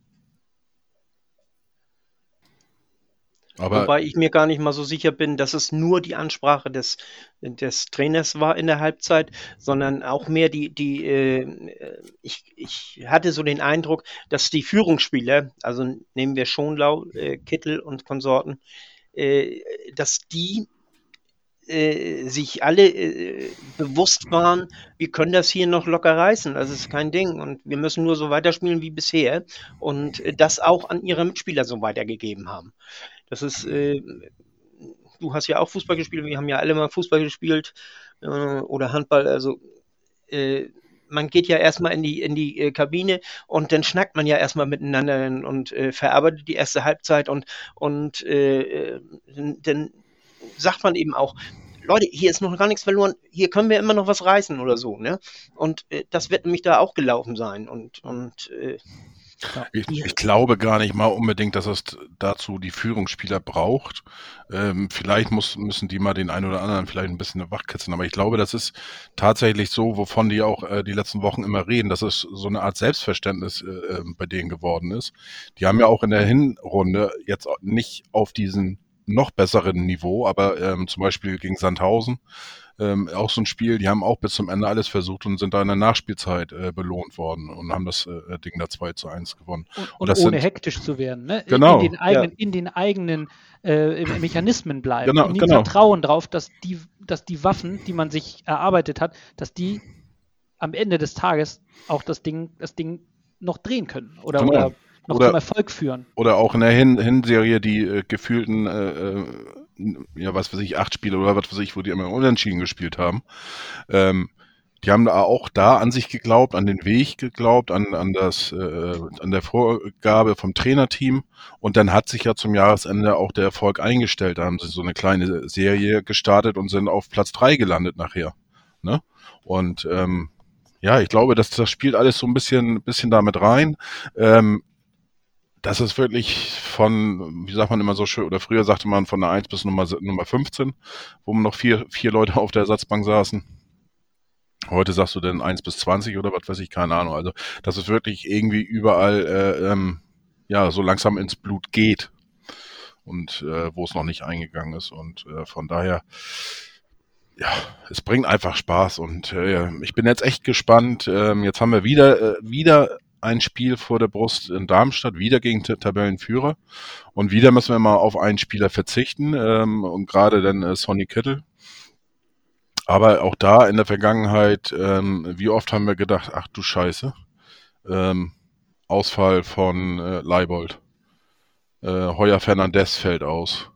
Kommt Marco Johansen. Äh, wir alle haben irgendwie das, dieses eine, ja, äh, dieser ne, dieses negative Best-of-Video gesehen und äh, keiner wusste so richtig, äh, ähm, wo steht äh, Johansen. Ähm, ja, und, und so weiter und so weiter. Ne? Ähm, äh, Wagnoman ist überhaupt nicht in Tritt gekommen. Eigentlich war, ist noch gar keine Option gewesen dieses Jahr. Und überall sind äh, ähm, Spieler reingesprungen, reingeworfen worden und das hat irgendwie immer funktioniert. Und deswegen bin ich jetzt echt gespannt, wie sie dann den Ausfall von Kittel kompensieren werden. Ich bin davon überzeugt, dass sie es schaffen. Und äh, ja, bin sehr gespannt auf das Spiel, freue mich drauf. Es war ja klar, dass Kittel irgendwann sich die Karte abholt. Ne? Er hatte sie ja, glaube ich, ähm, im Schalke-Spiel eine, eine, gelbe gesehen und hatte dann im Prinzip dieses Damoklesschwert über sich und bei Sonny Kittel können wir alle froh sein, dass immerhin die Zündschnur für ein Spiel gehalten hat gegen Dresden. Es gab ja auch den Sonny Kittel, der früher mal sich dann direkt die fünfte Gelbe abgeholt hätte. Gegen Dresden hat er sich zurückgehalten und es sind ja noch, glaube ich, zwei weitere Spieler mit, der, mit, der, mit vier gelben Karten. Ähm, jetzt ist erstmal nur einer, der jetzt ausfällt. Es wäre jetzt, wär jetzt richtig doof, wenn zwei oder drei gleichzeitig ausfallen würden. Und dass er sich die Sperre irgendwann holt, war klar. Von daher, es gibt dafür jetzt keinen guten, keinen schlechten Zeitpunkt. Ähm, du kannst jetzt mit vier, mit, du kannst mit mehreren Varianten jetzt reagieren. Du kannst, ähm, du kannst Moritz Heyer äh, nach vorne ziehen ins Mittelfeld und stellst dann irgendwie Jamra wieder hinten rechts auf. Ähm, du kannst Kinzombie bringen und äh, kannst ansonsten auch irgendeine andere Variante fahren. Ähm, also ich glaube schon, dass wir da Möglichkeiten haben, wie wir reagieren können. Für mich wäre die spannendste wirklich Heyer mal nach vorne zu holen. Ähm, Heyer ist für mich, ähm, weiß ich nicht, so, ob es so Spieler wirklich gibt, die so eine Art Schweizer, Tas Schweizer Taschenmesser sind, die wirklich einfach im Prinzip äh, die Säge, das Messer, die Lupe, der Zahnstocher, alles sind. Und Haier ist sowas, ne? Und ähm, der kann auch, der kann auch von mir aus ins defensive Mittelfeld gehen und dann kann, kann Reis ein bisschen weiter vorne spielen. Also ich mache mir jetzt, Kittel ist natürlich ein Verlust, weil der Kittel hat diese, besondere Magie. In solchen Momenten, wo der Ball zu ihm flippert, ein Blick, dann schickt der Jatta steil. Ich glaube, die Qualität hat so in dem Maße niemand. Aber kollektiv können wir das für ein Spiel auf jeden Fall auffangen. Und äh, wie gesagt, unser Schweizer Messer, Moritz Heyer, einfach reinwerfen. Und ich glaube auch, wir haben einen sehr guten Ersatz für Eckbälle. Also Moheim hat ja, Ja, einige Moheim. getreten, Ja. einige getreten und die waren echt stark, muss ich Richtig, sagen. Und der, getreten ist das Stichwort. Nicht flach Ja. gepasst, getreten. ja, und da, da denn ja Kittel, Kittel und Muheim nicht zusammen in einer Mannschaft sind, ist die Wahrscheinlichkeit, dass dann direkte Ecken kommen, ähm, deutlich, deutlich größer. Und äh, ich glaube, das wird ähm, auch, auch den Derby-Jatter, äh, AK Jan, etwas, etwas mehr freuen. Hey, du, hast ja, am- du hast ja am Freitag gesehen, ne? Die, die Ecke, die zum 1-1 führt, ist halt auch keine flache Ecke, wenn ich mich recht entsinne, ne? Sondern Ja, die haben aber, die haben auch tatsächlich vorher schon äh, einige direkte ge äh, geschlagen, auch in Köln. Ja, ich Muheim weiß. Äh, auch Köln, Muheim, äh, ja. Ja schon. Ja. extrem gut, auch von der, von der rechten Seite dann aufs Tor. Ja. Ähm, ja, es- und, und, und äh, da- das sind halt auch Ecken, das muss man jetzt auch mal dazu sagen, du bereitest dich dazu, darauf ja auch vor als Gegner. Und da kommt plötzlich als Köln, du hast dich als Köln auf wahrscheinlich jede, wie hält Kittel die Arme von der Ecke vorbereitet, was macht er wann, wie, dann gibt es diese, diese wunderbare gechippte, softe Ecke auf den ersten Pfosten, die eigentlich nur verlängert werden. So, all sowas trainierst du ja als verteidigende Mannschaft, kommt da plötzlich ein anderer Spieler und drischt die Dinger einfach brutal scharf vors Tor. Da, da war Köln auch nicht drauf vorbereitet auf diese. Es gab in der, in der Hinrunde mal ein Spiel, da hat Sonny Kittel zwei oder dreimal äh, eine ganz absurde Eckenvariante gespielt. Das war eins der letzten Heimspiele. Ich komme nicht drauf, gegen wen das war. Da hat er im Grunde genommen, im Grunde war er noch gar nicht fertig. Also es war bevor er seine, hat er die, die einfach schon mal flach an den Fünfer gespielt. Und die sind zweimal in diesem Spiel durch den Fünfer durchgemurmelt. Wo man einfach sagt, da war Sonny Kittel im Grunde noch weiter auch als seine eigenen Mitspieler. Weil wenn da noch ein Zweiter im Fünfer schaltet, hält er einfach nur den Schlappen hin und hält, macht den rein das, das wirkte so bock- und lustlos, wenn man das von außen hat. Es war aber brandgefährlich, weil das einfach ausgenutzt hat, dass der Gegner noch nicht so weit war. Und ja, das ist sicherlich, wenn wir da mit Muheim da ist, können wir ein paar Varianten, können wir noch ein paar Varianten uns ausdenken. Ist ja Zeit jetzt bis zum Darmstadt-Spiel, ne? Das stimmt. Ja, heute ist auch ähm, Rohr zurück ins Mannschaftstraining äh, komplett, hat den ganzen Tag heute komplett mitgezogen. Soll das jetzt auch, auch Tag für Tag, so, soll das, glaube ich, jetzt gesteigert werden und dass er dann ähm, äh, ja, auch schon eine Alternative sein kann für das Spiel ähm, gegen in Darmstadt. Äh, Wagnoman hieß es ein, eigentlich, er sollte heute anfangen, aber so wie ich das gelesen habe, ist er doch nicht ins Mannschaftstraining voll eingestiegen. Also äh, keine Ahnung, gefühlt das zehnte Mal, dass er hätte sollen und doch nicht. Ja, das ist schon etwas merkwürdig, was äh, mit Wagnermann. Sehr schade, weil das wäre natürlich auch nochmal eine richtig gute Alternative. Aber ich glaube einfach, selbst wenn er jetzt zurückkommen würde, der braucht nochmal vier, fünf, sechs Wochen. Äh, bis er wirklich ja, man, sagt ja, ist. man sagt ja auch häufig, dass du nach einer längeren Verletzung im Grunde die gleiche Zeit deiner Verletzung nochmal brauchst, um wieder richtig drauf zu sein. Und er hat jetzt ein paar Monate ausgesetzt. Also, dass uns Joscha Wagnermann in dieser Saison noch eine wirklich, noch, noch wirklich ein Faktor sein kann, ähm, sehe ich leider nicht. Ein Faktor, Faktor, Faktor vielleicht, wenn er, wenn er so für die letzten 20 Minuten reinkommt, wo er Kaderplatz. noch mal, ja, ja, ja. Ja, nee, auch wo er dann für 20 Minuten noch mal ein bisschen Luft, äh, äh, bisschen Sprung, das, Ja. das kann ich mir schon vorstellen, aber klar, als richtiger Faktor, äh, sprich Startelf, sehe ich, sehe ich genauso wie du, Lars, ähm, glaube ich auch nicht und ähm, ja, das ist, das ist ich, ich habe auch schon das Gefühl, dass ich das gebetsmühlenartig in, in irgendwelchen Foren äh, bei Discord oder wie auch immer immer wieder runter äh, äh, schreibe, ähm, weil viele dann sagen, ja, dann kann er schon eine Alternative sein in Darmstadt, wenn er jetzt heute reinkommt ins Training. Ich sage, Alter, Ja, da kann man ja eher drüber nachdenken. Ich meine, gut, jetzt mit der, mit der, mit der Covid-Infektion wahrscheinlich jetzt wieder nicht. Ich weiß nicht, wie weit Anzi Suhun schon wieder gewesen wäre. Ähm, dem spielt jetzt Covid im Zweifel einen Streich, dass der jetzt eine, eine, Woche kürzer tritt und dann ist die Zeit auch kurz bis zu einem Darmstadt-Spiel. Da hat er muskulär irgendwas. Ich weiß gar nicht, ob er schon wieder trainingsbereit gewesen wäre. Er hätte heute auch ins Training einsteigen sollen, aber wegen Covid nicht. ja, Aber es gab keine offizielle Mitteilung vom HSV, ne? Bezüglich Covid. Das gab es nur, glaube ich, bei Mopo oder so, habe ich das gelesen. Und ähm, deswegen, ich habe auch keine Ahnung, ist das jetzt mit oder ohne Symptome? Also äh, sprich, bei Jatta war es ja komplett ohne. hm. Ähm, ähm, deswegen, schade, weiß man überhaupt nichts. Aber auf der anderen Seite wollte man Suhon ja auch mal komplett auf den, auf den Kopf stellen, sozusagen, um mal zu gucken, ähm, Ja. woher das kommen könnte. Ähm, ich erinnere da auch gerne an Aaron Hunt zum Beispiel, der ja auch eine Zeit lang immer hatte mit seinen Oberschenkel links, rechts, oben, unten und so weiter. Und den hat, äh, hat man ja auch dann mal komplett durchgescheckt und glaube ich sogar noch einen Zahn gezogen und was weiß ich. Und äh, der hatte dann ja auch noch seinen Fitnesscoach und bla bla. Und das haben die da auch hingekriegt. Und die haben vor einigen Jahren, ähm, das so die Älteren unter uns, äh, von den Hörern wissen das noch, äh, zum Beispiel bei, ähm, ja, siehst du, jetzt fällt mir selber nicht der Name nicht ein. Raphael Vicky. Nein, nein nee, so, so lange noch nicht hier. Äh, Ilicevic.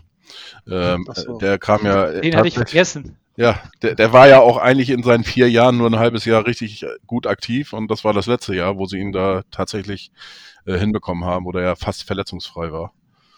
Ähm, Aber Ja. mit Vicky war das auch so, äh, er hatte auch äh, äh, eine Zeit lang immer äh, muskuläre Probleme und ihm haben sie dann die Weisheitszähne gezogen und äh, noch irgendwas bei den Zähnen und äh, danach wurde es besser. Also das mit den Zähnen, äh, das macht anscheinend was aus. ja, sagt man ja häufiger, das, das kann auf den Rücken und auf den Oberschenkel auch dementsprechend gehen. Ähm, ja, Derby abgehakt. Bisschen haben wir schon über das Darmstadt-Spiel gesprochen. Ähm, wir haben jetzt ja Länderspielpause ohne Länderspiele. Und so wie ich das jetzt rausgelesen habe, äh, sind sind das, geht das wohl hauptsächlich um die Länderspiele in, in äh, Afrika, die eigentlich hätten vor zwei Jahren, glaube ich, im Sommer 2020 hätten stattfinden sollen und die jetzt verschoben worden sind aufgrund Covid und äh, jetzt teilweise dann auch wieder nicht stattfinden. Wie auch immer, aber jetzt haben wir wieder ein bisschen Zeit, äh, die Mannschaft zu finden. Ähm, aber bis jetzt Montag 18 Uhr, das heißt äh, fast eine Woche noch, ist der Transfermarkt immer noch offen.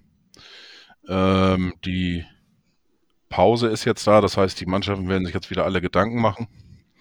Werden sie noch reagieren? Wie werden sie reagieren? Wen können sie abgeben? Wen wollen sie holen?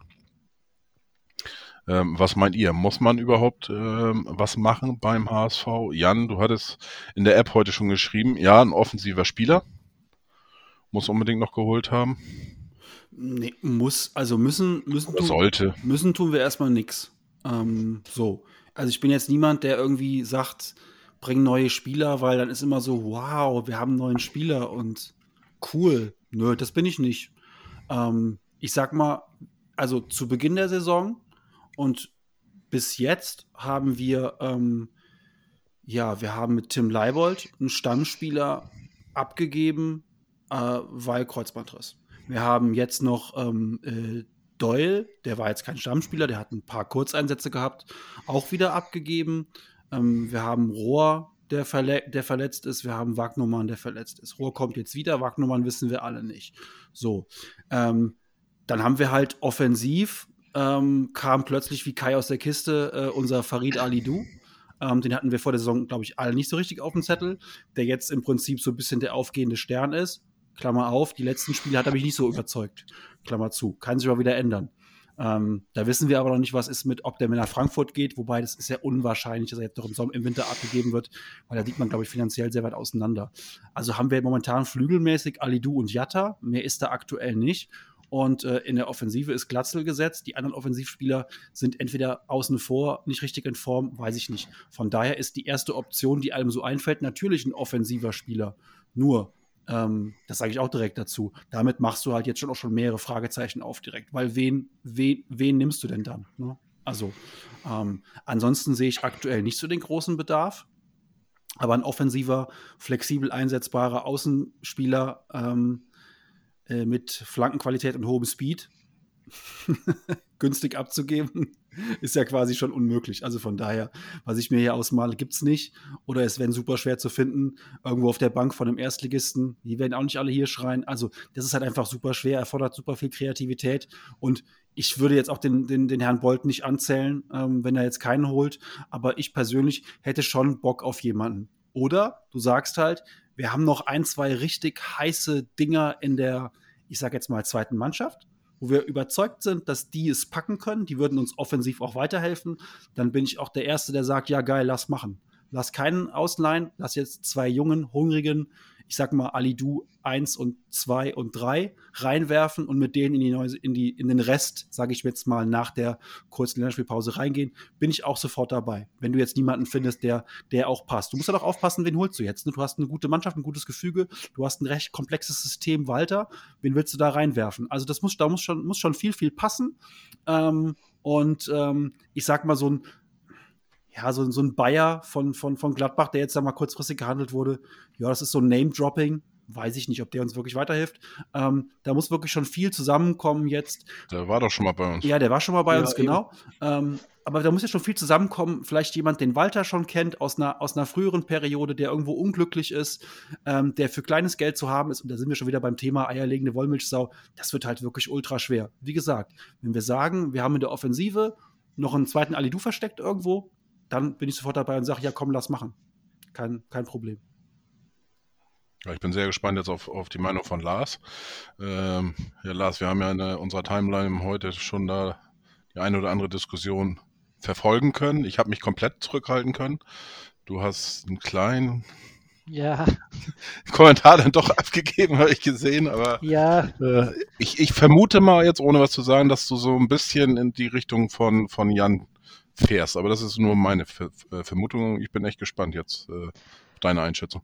Hm, ja, also mal grundsätzlich bin ich überhaupt kein Freund und wirklich überhaupt kein Freund von Winter, Winterzugängen. Also das, das halte ich für extrem schwer. Und da, da müssen, damit das gut funktioniert, schon verschiedene Parameter echt passen. Ähm, allen voran, und das ist definitiv genau die Kerbe, in die Jan auch geschlagen hat, wir haben eine ganz klare Philosophie dessen, was wir auf den Platz bringen wollen. Beziehungsweise Tim Walter hat die ganz klare Vorstellung. Und das ist auch ein, ein Spiel, was wahrscheinlich Spieler, die wir von egal woher holen, so in dieser Form noch nicht gespielt haben.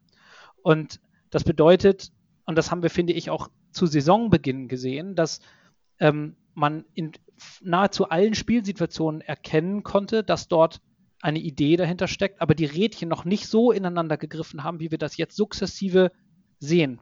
Das heißt, was wir doch, wenn, brauchen, ähm, ist nicht unbedingt, zumindest meine Meinung, einfach eine weitere Aufblähung oder, oder, oder, oder, oder Vergrößerung des Kaders in der Offensive, einfach nur, um im Zweifel nicht Robin Meissner auf der Bank sitzen zu haben, sondern Stefan Müller, so, sondern wenn wir uns ähm, dazu entscheiden, und ich glaube, wir reden da wenn dann von einem Spieler, dann muss das auch ein Spieler sein, der uns auch kurzfristig bereits ähm, äh, die, die, Hoffnung macht, unser Spiel entweder ähm, variantenreicher zu machen oder uns in der, in der Breite im Kader so zu verstärken, dass er eine Startelf-Option ist, weil ansonsten sehe ich den Sinn nicht in einer Verpflichtung. Ähm, und da kommen wir genau zu dem Punkt. Ich bin eigentlich davon überzeugt, von unserer sportlichen Leitung, dass wenn es eine Möglichkeit gibt, wo in ganz enger Abstimmung dann auch mit dem Trainerteam, mit Tim Walter, alle der Meinung sind, das ist ein Spieler, der sowohl vom sportlichen Profil her, vom, von dem, was er kann, aber eben auch ganz wichtig, charakterlich in diese Mannschaft passt, ohne etwas, was gewachsen ist über Monate, über das sowohl Jonas Bold als auch Michael Mutzel und allen voran auch Tim Walter wirklich schützend ihre Hände gehalten haben. Denn die haben sich ja davor gestellt und gesagt, das ist unser Plan, gebetsmühlenartig. Wir haben unseren Plan. Das wird alles aufgehen. Wartet mal ab. Ähm, das wäre ja jetzt eigentlich ein Schuss, ein Schuss, ins eigene Knie, jetzt jemanden zu holen, der das Ganze, weil er etwas anderes macht, irgendwie in Frage stellt. Das heißt, wir brauchen entweder jemanden, der sofort in diesem System drin ist. Wenn es das gibt, bin ich sicher, dass wir den und sich das realisieren lässt, denjenigen holen werden. Mit Verlaub, ich glaube nicht, dass es diesen Spieler gibt. Und deswegen bin ich dann auch total dagegen, etwas zu machen, nur weil das Transferfenster offen ist oder weil ähm, die äh, öffentliche Meinung sagt, aber ihr holt ja nichts und der Kader ist dünn. Und was ist denn, wenn Sonny Kittel mal länger ausfällt oder wenn Robert Glatzel länger ausfällt oder wenn Ali Du keinen Bock mehr hat? Dann ist das eben so. Dann müssen wir das eben kompensieren und zwar mit Bordmitteln. Und das ist genau der Punkt. Ich halte Tim Walter und dieses ganze Spielsystem, man redet immer von Walterball und das System Tim Walter. Wenn man sich die Spiele aber mal anguckt, dann sind das immer in Nuancen andere Ideen, die er bringt. Er überlagert mal den einen Flügel mit zwei Spielern, ähm, weil er gesehen hat, dass er dort den Gegner knacken kann. In einem anderen Spiel hat man das Gefühl, dass der Spielaufbau viel, ich sag mal, langsamer vonstatten geht und der Gegner bewegt wird. Das steht auch immer äh, damit, geht auch immer damit einher, laufen wir auf eine Fünferkette zu oder sonst was. Das heißt, es ist nämlich gar nicht nur der Plan A Tim Walter, sondern wir haben schon, schon jetzt eigentlich verschiedene Systeme, die wir ein bisschen spielen können. Und ich glaube, dass ähm, wenn wir ja, und das war die Diskussion so ein bisschen in der, in der Twitter-Timeline, äh, Christian, auf die du ansprichst, dass, dass da ja eigentlich nicht der Punkt war, wir haben zu wenig Offensivspieler, sondern da ging es darum, ähm, wir haben im Zweifel, wenn es mal nicht so läuft, wie wir es uns vorstellen in der 60. Minute, dann gucken wir auf unsere Bank und sagen, hm, unsere offensiven äh, Impulsspieler, die wir noch reinbringen könnten, um das Blatt zu unseren Gunsten zu wenden, sind eigentlich nicht da oder unsere, unsere Optionen sind da sehr begrenzt. Und da wäre es mir viel lieber eigentlich, die Spieler, die wir jetzt haben, alle 18, 20, 22 mitzunehmen und an der taktischen Variabilität zu arbeiten. Jetzt kommt eine Länderspielpause, das kann man ja machen. Und gerade wenn es darum geht, ein Gegner, es steht 1, äh, wir haben 1-0 geführt, wir haben wieder ein doofes Ausgleichstor bekommen gegen eine Mannschaft aus dem unteren Tabellendrittel und die freut sich einen Keks, äh, dass sie im Volkspark in der 70. Minute ein 1-1 stehen hat ähm, weiß gar nicht, wie ihnen geschieht und parkt den Bus vorm eigenen Tor. Dann ist es immer schwer, so einen Riegel zu bespielen. Aber da ist immer der, der, der, der einfachste Impuls ist, ja, da müssen wir sofort noch einen Stürmer einwechseln, der ein, Goal, Goalgetter ist, der Tore schießt. Es bringt überhaupt nichts, wenn der Gegner mit fünf Verteidigern verteidigt, einfach noch einen dazuzustellen, wo der Gegner schon mit 20 Beinen in der Abwehr steht. Dann ist es mir viel lieber, taktisch variabel zu sein, ähm, den Gegner vor eine neue Aufgabe zu stellen, den Gegner zu zwingen, sein Spiel anzupassen. Das heißt, ich, mir ist es dann lieber, so ähnlich wie wenn ich in Überzahl spiele, weil, ich, weil der Gegner einen Platzverweis hatte, da schüttel ich immer den Kopf, wenn halt sofort die, die, Reaktion ist, oh, wir sind in Überzahl, wir bringen jetzt einen weiteren Stürmer. Es bringt in aller Regel gar nichts, weil in der Innenverteidigung wird der Gegner nie dezimiert sein. Das heißt, da ist der Raum gar nicht aufgegangen, den ich jetzt bespielen muss. Der Raum ist eher in meinem eigenen Mittelfeld zu sehen. Das heißt, wenn es mal nicht so läuft, und das ist mein Argument dann, was ich äh, äh, in, in, die Twitter-Timeline heute dann noch, noch nicht reingeschrieben habe, wenn es nicht so läuft, dann muss ich taktisch variabel sein und mein Spiel ein bisschen verändern und den Gegner vor neue Aufgaben stellen. Wenn ich nämlich den Gegner bewege oder ihn zwinge, sein Spiel zu verändern, dann wird er auch nicht mehr so in seinen Mechanismen bleiben, dann schaffe ich wiederum Räume und die muss ich dann erkennen und bespielen.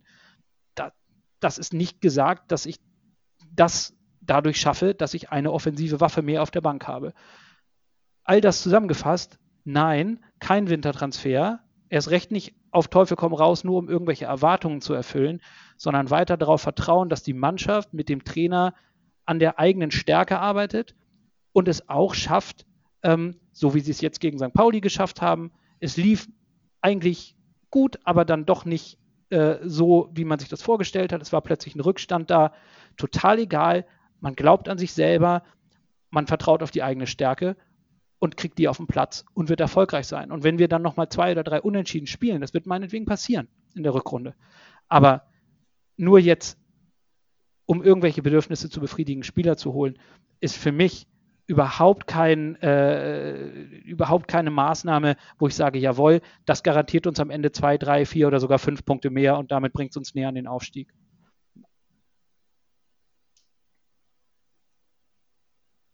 Fide. Ja. Hast du noch was? Hast du also, überhaupt was dagegen zu setzen? Oder? äh, ganz gehe ich nicht mit äh, Lars konform. Ich gehe in, in, großen Teilen sehr mit ihm konform, aber äh, ich möchte noch einen anderen Punkt äh, setzen. Ich würde gern einen Flügelspieler haben, einen schnellen Flügelspieler, weil mir Alidu und Jatta als einzige schnelle Flügelspieler zu wenig sind. Wenn einer von beiden mal ausfällt, äh, haben wir ein Problem.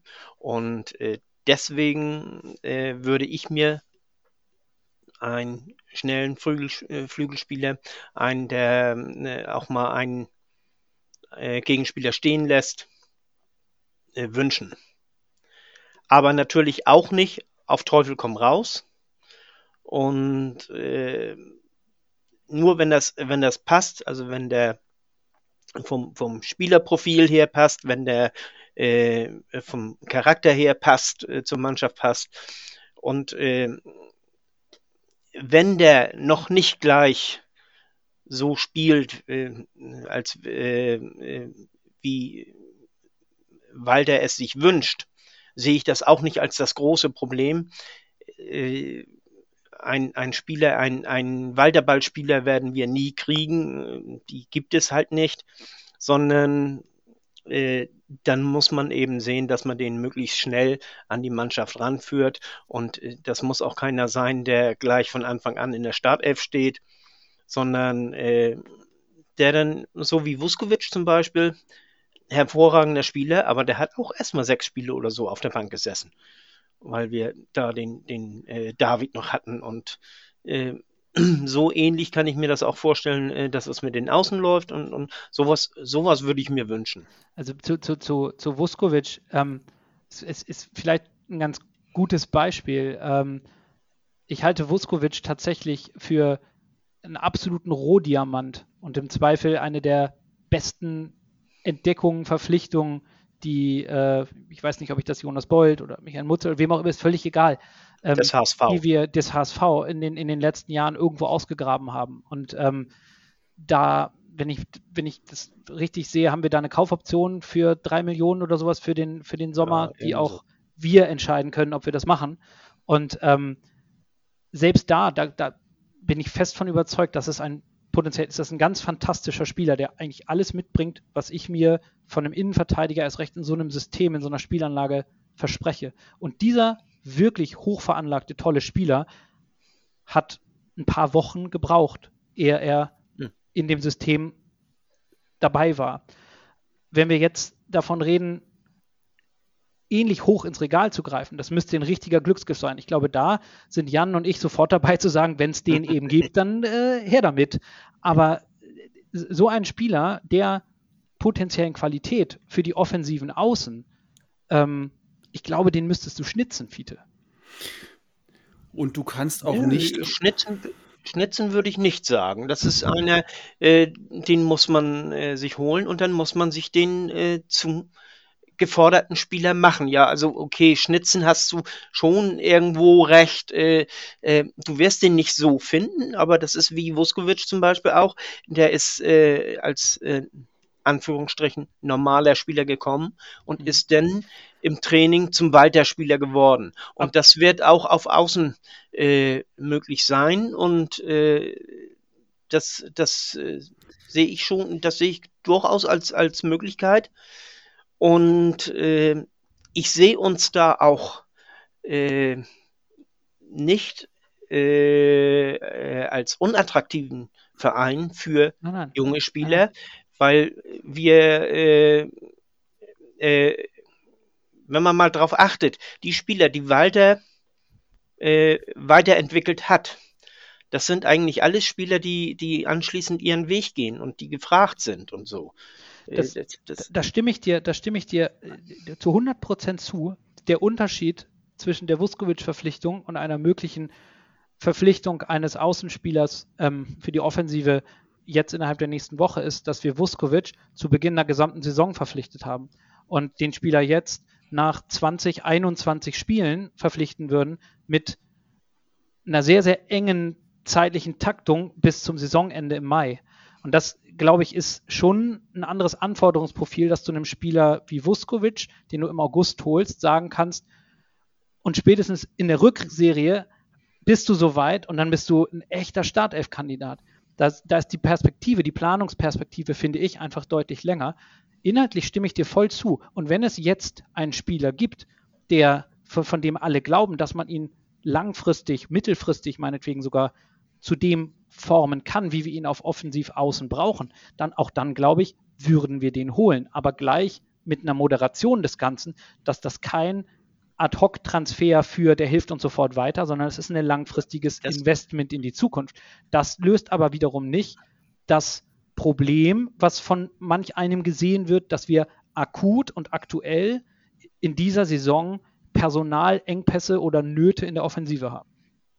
Also ich würde auch nicht alle Wintertransfers immer verteufeln, denn es gibt ja zwei verschiedene Arten von Wintertransfers. Du hast den Wintertransfer, den du machst, zum Beispiel als Vorgriff auf den Sommer, wo du sagst, ich habe finanzielle Mittel, Geld spielt keine Rolle, Klammer auf, dieser Verein sind wir nicht aktuell, Klammer zu, ähm, wo du sagst, ich hole mir jetzt jemanden ins Boot. Gutes Beispiel, Gladbach holt Friedrich von Union Berlin. Die wissen, die kriegen im Sommer eine Baustelle äh, auf der Innenverteidigerposition, Ginter und mhm. so weiter. Dann holen die Friedrich jetzt im Winter und spielen mit dem jetzt diese Halbserie zu Ende. Das ist für den im Prinzip die beste Vorbereitung auf die kommende Saison. So einen Transfer werden wir natürlich nicht machen. Das heißt, wir werden jetzt irgendjemanden holen, gehe ich mal von aus, oder das ist zumindest mal, nee, andersrum. Die Forderungen, die wir jetzt haben, sind ja nach Leuten, die jetzt sofort funktionieren und greifen. Finanziell gar nicht darstellbar für uns. Und das, da glaube ich schon, bin ich, bin ich ein Stück weit bei, mehr bei Lars als bei dir, Fiete, den müsstest du dir schon irgendwie schnitzen. Den kriegst du nicht zurechtgeschnitzt. Oder du holst jetzt wirklich einen anderen Spieler, der dir eher den Kader auffüllt. Aber was sagst du denn dem in den Vertragsverhandlungen? Du sagst dem jetzt, so wir leihen dich jetzt mal aus vom, weiß ich nicht, vom ersten FC Köln, irgendein Außenbahnspieler, der da sitzt. Stefan Müller wurde eben reingerufen, irgendein so Fantasiename halt. Ja, was sagst du dem in den, in den Vertragsverhandlungen, ja? Also, ja, du bist jetzt da mal gucken, Außenbahn und so weiter und so fort. Der weiß doch auch, was Phase ist mit Jatta und Ali Du. Und du den kannst, kannst du, den kannst du nur dann überhaupt ausleihen, wenn du es für eineinhalb Jahre machst. Richtig. Und du kannst ja auch nicht darauf hin jetzt irgendwie planen zu sagen, ich muss jemanden haben, falls mir Jatta mit einem Muskelfaserriss, Muskelbündelriss, für Gott möge uns davor bewahren, für vier Wochen ausfällt. Das kannst du ja nicht planen. Also musst du sagen, ich habe eventuell einen Jugendspieler, einen, einen, einen aus der zweiten Mannschaft, der, der sofort reinspringen kann, dem ich das Vertrauen gebe. Und dann ist das Thema Wintertransfers ad, acta, ad acta gelegt. Wenn du einfach nicht wirklich jemanden ausleihen kannst, der dich jetzt sofort weiterbringt, wo du einfach sagst, der ist aus so einem Regal, da habe ich jetzt bei einem sage ich mal, der Jonas Bolt hat irgendwie wunderbare Connections zu irgendeinem Premier Ligisten und weiß da irgendwas vertragsmäßig, dass da jemand noch ein paar Spiele braucht und der setzt sich für 15 Spiele zu uns auch notfalls auf die Bank. Ist aber wirklich jemand, den du reinwerfen kannst, der uns sofort weiterhilft, wo du sagst, okay, wow, das ist einfach so ein Top-Transfer. Aber das wird nicht passieren, glaube ich nicht. Ganz ehrlich nicht. Ich sage ja auch nicht, äh, dass wir auf jeden Fall ein, also unbedingt auf Teufel komm raus einholen sollen. Aber äh, ich würde mir wünschen, dass wir äh, einen schnellen Außen, der äh, dass wir den noch holen. Wenn wir einen Line, Lars sagte das schon, dann auf anderthalb Jahre, nicht auf ein halbes Jahr, weil äh, wir ja eben auch eine Zeit brauchen, um ihn für das Walter-System äh, kompatibel zu machen. Und äh, es geht ja auch nicht nur darum, äh, hier, äh, dass er äh, Jatta und, und Alidu äh, unbedingt ersetzt, äh, gleich zu 100 Prozent. Wir können ja fünfmal wechseln diese Saison. Das ist ja Gott sei Dank so. Und da kannst du eben in den letzten zehn Minuten, in den letzten Viertelstunde, letzten 20 Minuten dann ja auch mal so einen Spieler einwechseln. So kriegt er denn auch Spielpraxis zusätzlich zum Training. Und kann sich weiterentwickeln. Und äh, das ist, äh, das sehe ich äh, gar nicht als, als äh, Nachteil an. Und, und äh, Möchte noch einen Punkt? Das ist, Ach Das, äh, ich, bin, ich bin noch nicht fertig. Ich, ich, ich kann nicht so, so wie Lars, äh, finde ich immer toll, weißt du, du, du, kannst reden und reden und reden und da kommt immer gleich, ich muss immer so viel nachdenken zwischendurch. ähm, äh, das, die Gefahr ist aber eben da, dass äh, Jatta und, oder, oder Alidu uns ausfallen und sei es einfach nur durch eine fünfte gelbe Karte oder sowas. Äh, und dann äh, haben wir die, äh, fehlt uns der zweite schnelle Außen, weil wir den im Kader einfach gar nicht mehr haben. Und das finde ich dann so ein bisschen, hm. Ja, aber genau dieses Thema wollte ich, wollte ich auch mal eben aufnehmen, ähm, was eigentlich schon öfters mal hier ähm, zur Sprache kommt.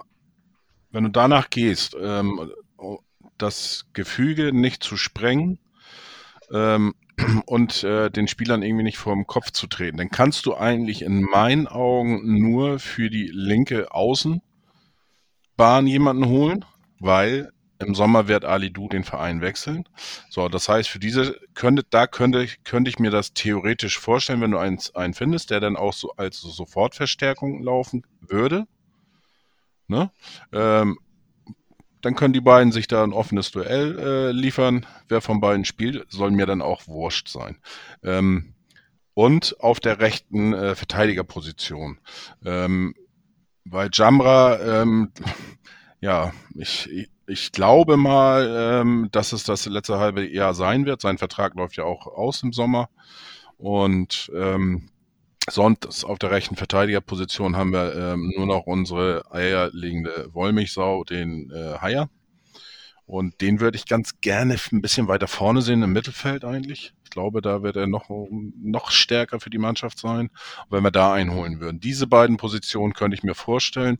Ähm, ansonsten auch selbst bei der linken Verteidigerposition, auch wenn wir da jetzt mit Miro Muheim, da war ich am, eigentlich die letzten Wochen hatte ich immer gesagt, da müssen wir einholen.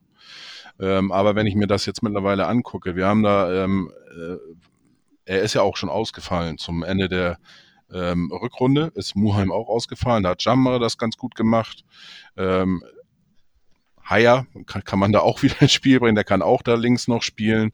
Und da haben wir tatsächlich doch äh, in meinen Augen genug Alternativen. Und, da, da haben wir ähm, auch Woche für Woche den Andresen auf der Bank sitzen, der also relativ nah dran zu sein scheint. Genau. Ähm, an der, äh, zumindest am Kader. Mhm. Ähm, und auch da, ich bin auch kein Fan im Sinne von Fanboy und ist einer meiner Lieblingsspieler von Jan Jamra. Einfach, weiß ich nicht. Ähm, aber wenn man ihn bringt, weiß man, was man bekommt. Und es ist keine Katastrophe, es ist kein ja. Sicherheitsrisiko oder sonst irgendwas. Wir haben mit Jan Jamra einen Spieler, der beide Außenverteidigerpositionen so bekleiden kann, dass wir nicht Angst und Bange haben müssen. Oh Gott, damit ist völlig klar, welche Seite der Gegner bespielt, weil das die Achillesferse ist. Ja. Das ist doch eine wunderbare Position zu sein. Wir haben drei gute Spieler für zwei Positionen. Da muss es schon mit dem Teufel zugehen, dass wir da in echte Personalprobleme kommen, was die Startelf betrifft. Und äh, derartige Situationen, finde ich, kann man ohnehin nicht antizipieren. Das ist dann auch einfach ein Stück weit äh, ein Risiko, was du immer hast. Absolut. Und genau, damit wollte ich das eigentlich auch abschließen. Und ähm, im Endeffekt, du kannst dich gegen diese ganzen äh, ähm, möglichen eventuellen Ausfälle kannst du dich einfach nicht schützen. Wir haben äh, klar schnelle Leute für die Außen mit, mit Ali Du und Jatta. Ähm, aber auch ein Winsheimer hat außen schon gute Spiele gemacht. Und äh, da hoffe ich mal, dass er noch in die Spur kommt, weil er muss eigentlich in die Spur kommen, wenn er weiter äh, auch einen vernünftigen Verein finden will oder sogar vielleicht noch eine Verlängerung beim HSV. Äh, da muss er schon irgendwie in die Spur kommen. Und ich glaube schon, dass er alles dran setzen wird. Er kennt Walter ja auch.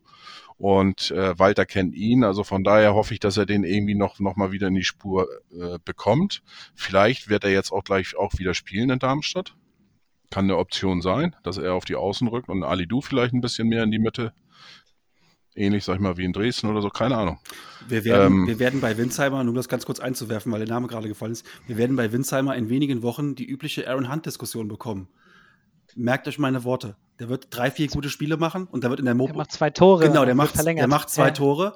Äh, gegen Heidenheim setzt er ein Ding aus 30 Metern in den Winkel oben rein und dann fragt, fragt die Mopo, warum noch nicht verlängert mit äh, Winsheimer. Also diese Diskussion, das wird die Aaron Hunt-Diskussion. Aber, aber da, da muss ich, möchte ich aber sagen, er, äh, Winsheimer wird aber nicht mein Nachfolger. Nee. Dafür, also dafür, sprich, der Nachfolger von Aaron Hunt. Dafür, also, dafür müsste er erstmal scheiß Ecken schießen. Darf er ja nicht, weil Muheim gute schießt. Stimmt. Könnte er ja wahrscheinlich. Aber das ist der Running Gag zwischen Kreschern und mir.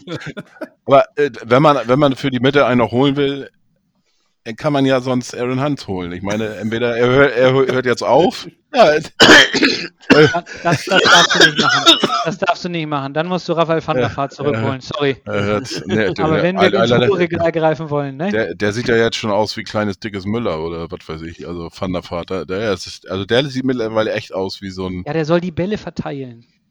Im Stehen. Meinst du, der schafft das noch? Ja, weiß und dann nicht. auch mal mit Sergei Barbares telefonieren, der hat das auch mal gekonnt. Äh, nein, also keine Ahnung. Äh, wie gesagt, ich, ich bin da echt, äh, ich glaube nicht, dass wir da, äh, wenn die Möglichkeit ist, natürlich einen zu holen mit Perspektive, den du auch, äh, so wie das Modell Friedrich äh, bei, bei Gladbach, ähm, in dieser Form, dann kann ich mir schon vorstellen, da war ja von, von Bayern München der eine aus der ähm, U21 im Gespräch. Ähm, wenn das mit so einem klappt, das wäre natürlich äh, ganz cool.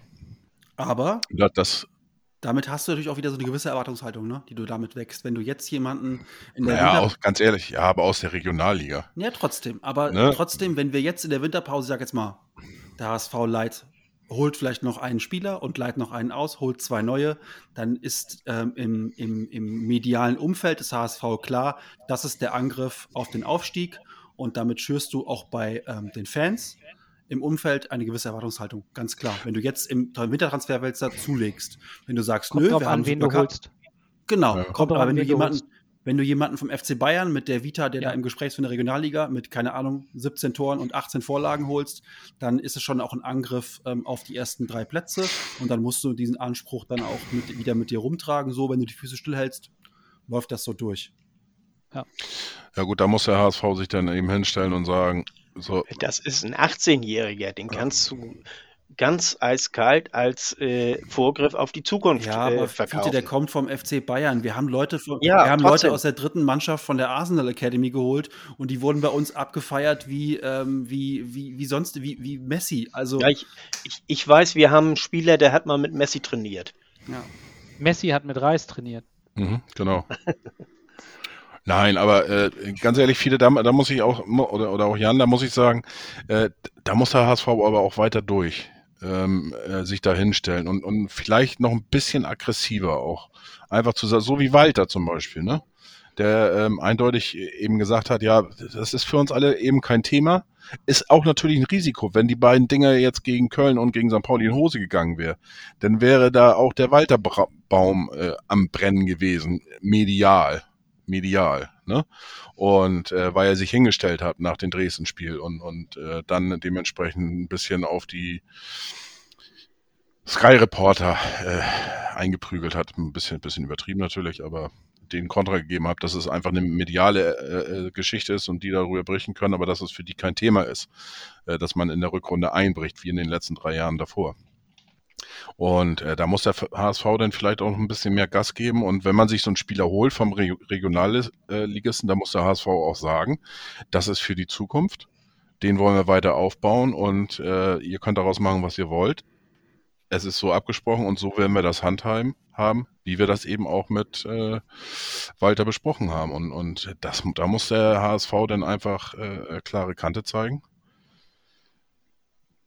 Ja. Ja, da habe ich aber, da habe ich aber ehrlich gesagt, äh, da habe ich, was, was die Außendarstellung und das Kommunizieren ähm, oder das auch das, das gegen Angehen gegen irgendwelche ähm, Hirngespinste, sei es medial oder, oder auch in der, in der Anhängerschaft, irgendwelche Erwartungen, die in den Himmel gehen. Ich glaube, da sind wir mittlerweile ganz gut aufgestellt. Dass, äh, dass, ich will jetzt nicht sagen, es prallt ja an Tim Walter einfach ab, aber ich glaube, der ist da ein ganz guter, ähm, äh, ja, irgendwie äh, ganz guter Zwischenpol zwischen, zwischen Mannschaft und, und, und sportlicher Leitung und, und, und dem Umfeld so ein bisschen. Also wenn er sich nach dem Derby hinsetzt und sagt, ist geil, Derby gewonnen ist immer toll, ich freue mich vor allen Dingen für die Fans, aber es waren halt drei Punkte. Das ist halt genau dieses von nächstes Spiel, nächstes Spiel, nächstes Spiel, Punkte sammeln wie so ein Eichhörnchen und ich glaube, dass das im Zweifel, ähm, wenn wir, äh, lass uns womöglich in, in, in Darmstadt gewinnen, ohne einen Spieler geholt zu haben, um das mal extra rauszunehmen, ähm, und die anderen Ergebnisse so laufen, dass wir womöglich, was weiß ich, was, äh, ich weiß gar nicht, ob wir schon Zweiter werden können, aber äh, völlig egal, der richtig, ja, dann ist doch auch, äh, dann ist doch auch hier wieder, äh, werden wir doch schon in die Bundesliga geschrieben. Also ich glaube, dessen musst du dir als HSV immer ge gewahr sein und das wirst du auch nicht los und das ist auch ein Stück weit gut, dass es so ist. Den äh, Schuh können wir uns nicht mehr ausziehen. Also das wird schwierig. Will ich mir auch Ist gar so. nicht ausziehen. Ja, jein.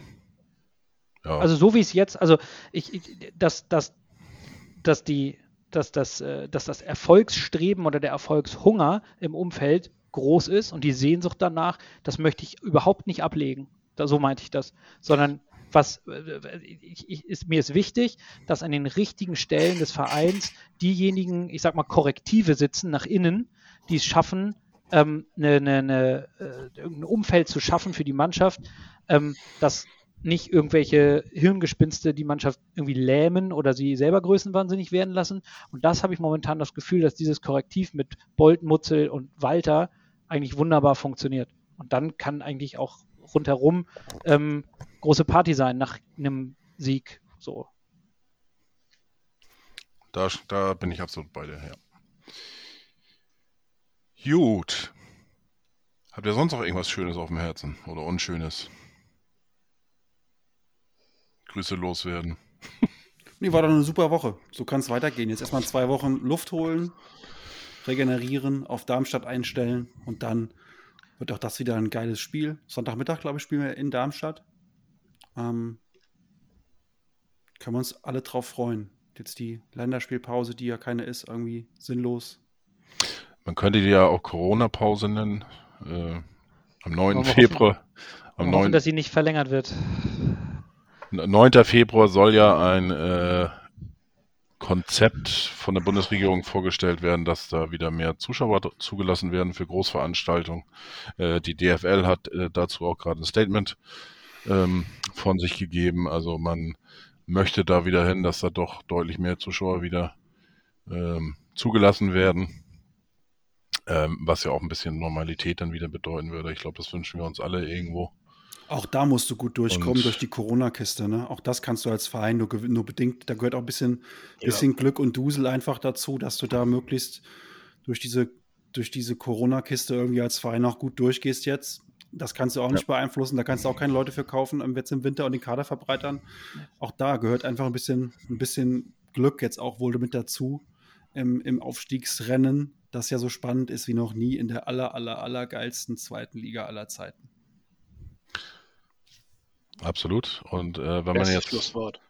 Genau. Und wenn man die, die äh, davon ausgeht, dass der Karlsruher SC sein Nachholspiel gewinnt, dann sind wir sogar schon fast, fast bei äh, zehn Mannschaften, die noch aufsteigen können. Und äh, ist schon geil. Also ich, ich finde das überragend und auf alle Fälle die äh, aller, aller geilste und spannendste zweite Liga aller Zeiten. Ja, freuen wir uns dann drauf auf unser nächstes Spiel in Darmstadt. Ich bedanke mich natürlich in erster Linie bei Lars, dass du dabei warst. Und vielleicht hast du ja nochmal Lust, irgendwie äh, in dieser Saison nochmal wiederzukommen. Und dann, äh, ja, keine Ahnung, vielleicht haben wir schon wieder was zu feiern. Nächste Pokalrunde oder sowas. Schauen wir mal. Hat mir viel Spaß gemacht. Vielen Dank. Vielen Dank für die Einladung. Ja, dann hoffe ich, hoffe ich auf ein nächstes Mal. Wie gesagt, Lars. Ähm, bleib gesund. Bis zum nächsten Mal. Und natürlich auch danke an Fiete und an Lars, äh, an Jan, sorry. Äh, er steht heute als Derby-Jatter, deswegen bin ich hier ein bisschen, ein bisschen durcheinander. Und natürlich auch äh, nochmal Grüße an, an Chris, der heute pausiert. Ja, und dann hören wir uns in zwei Wochen wieder und äh, auch dann haben wir wieder einen Gast dabei. Bleibt alle gesund, bis zum nächsten Mal. Nur der HSV. Nur der HSV. Nur der HSV. Derby-Sieger.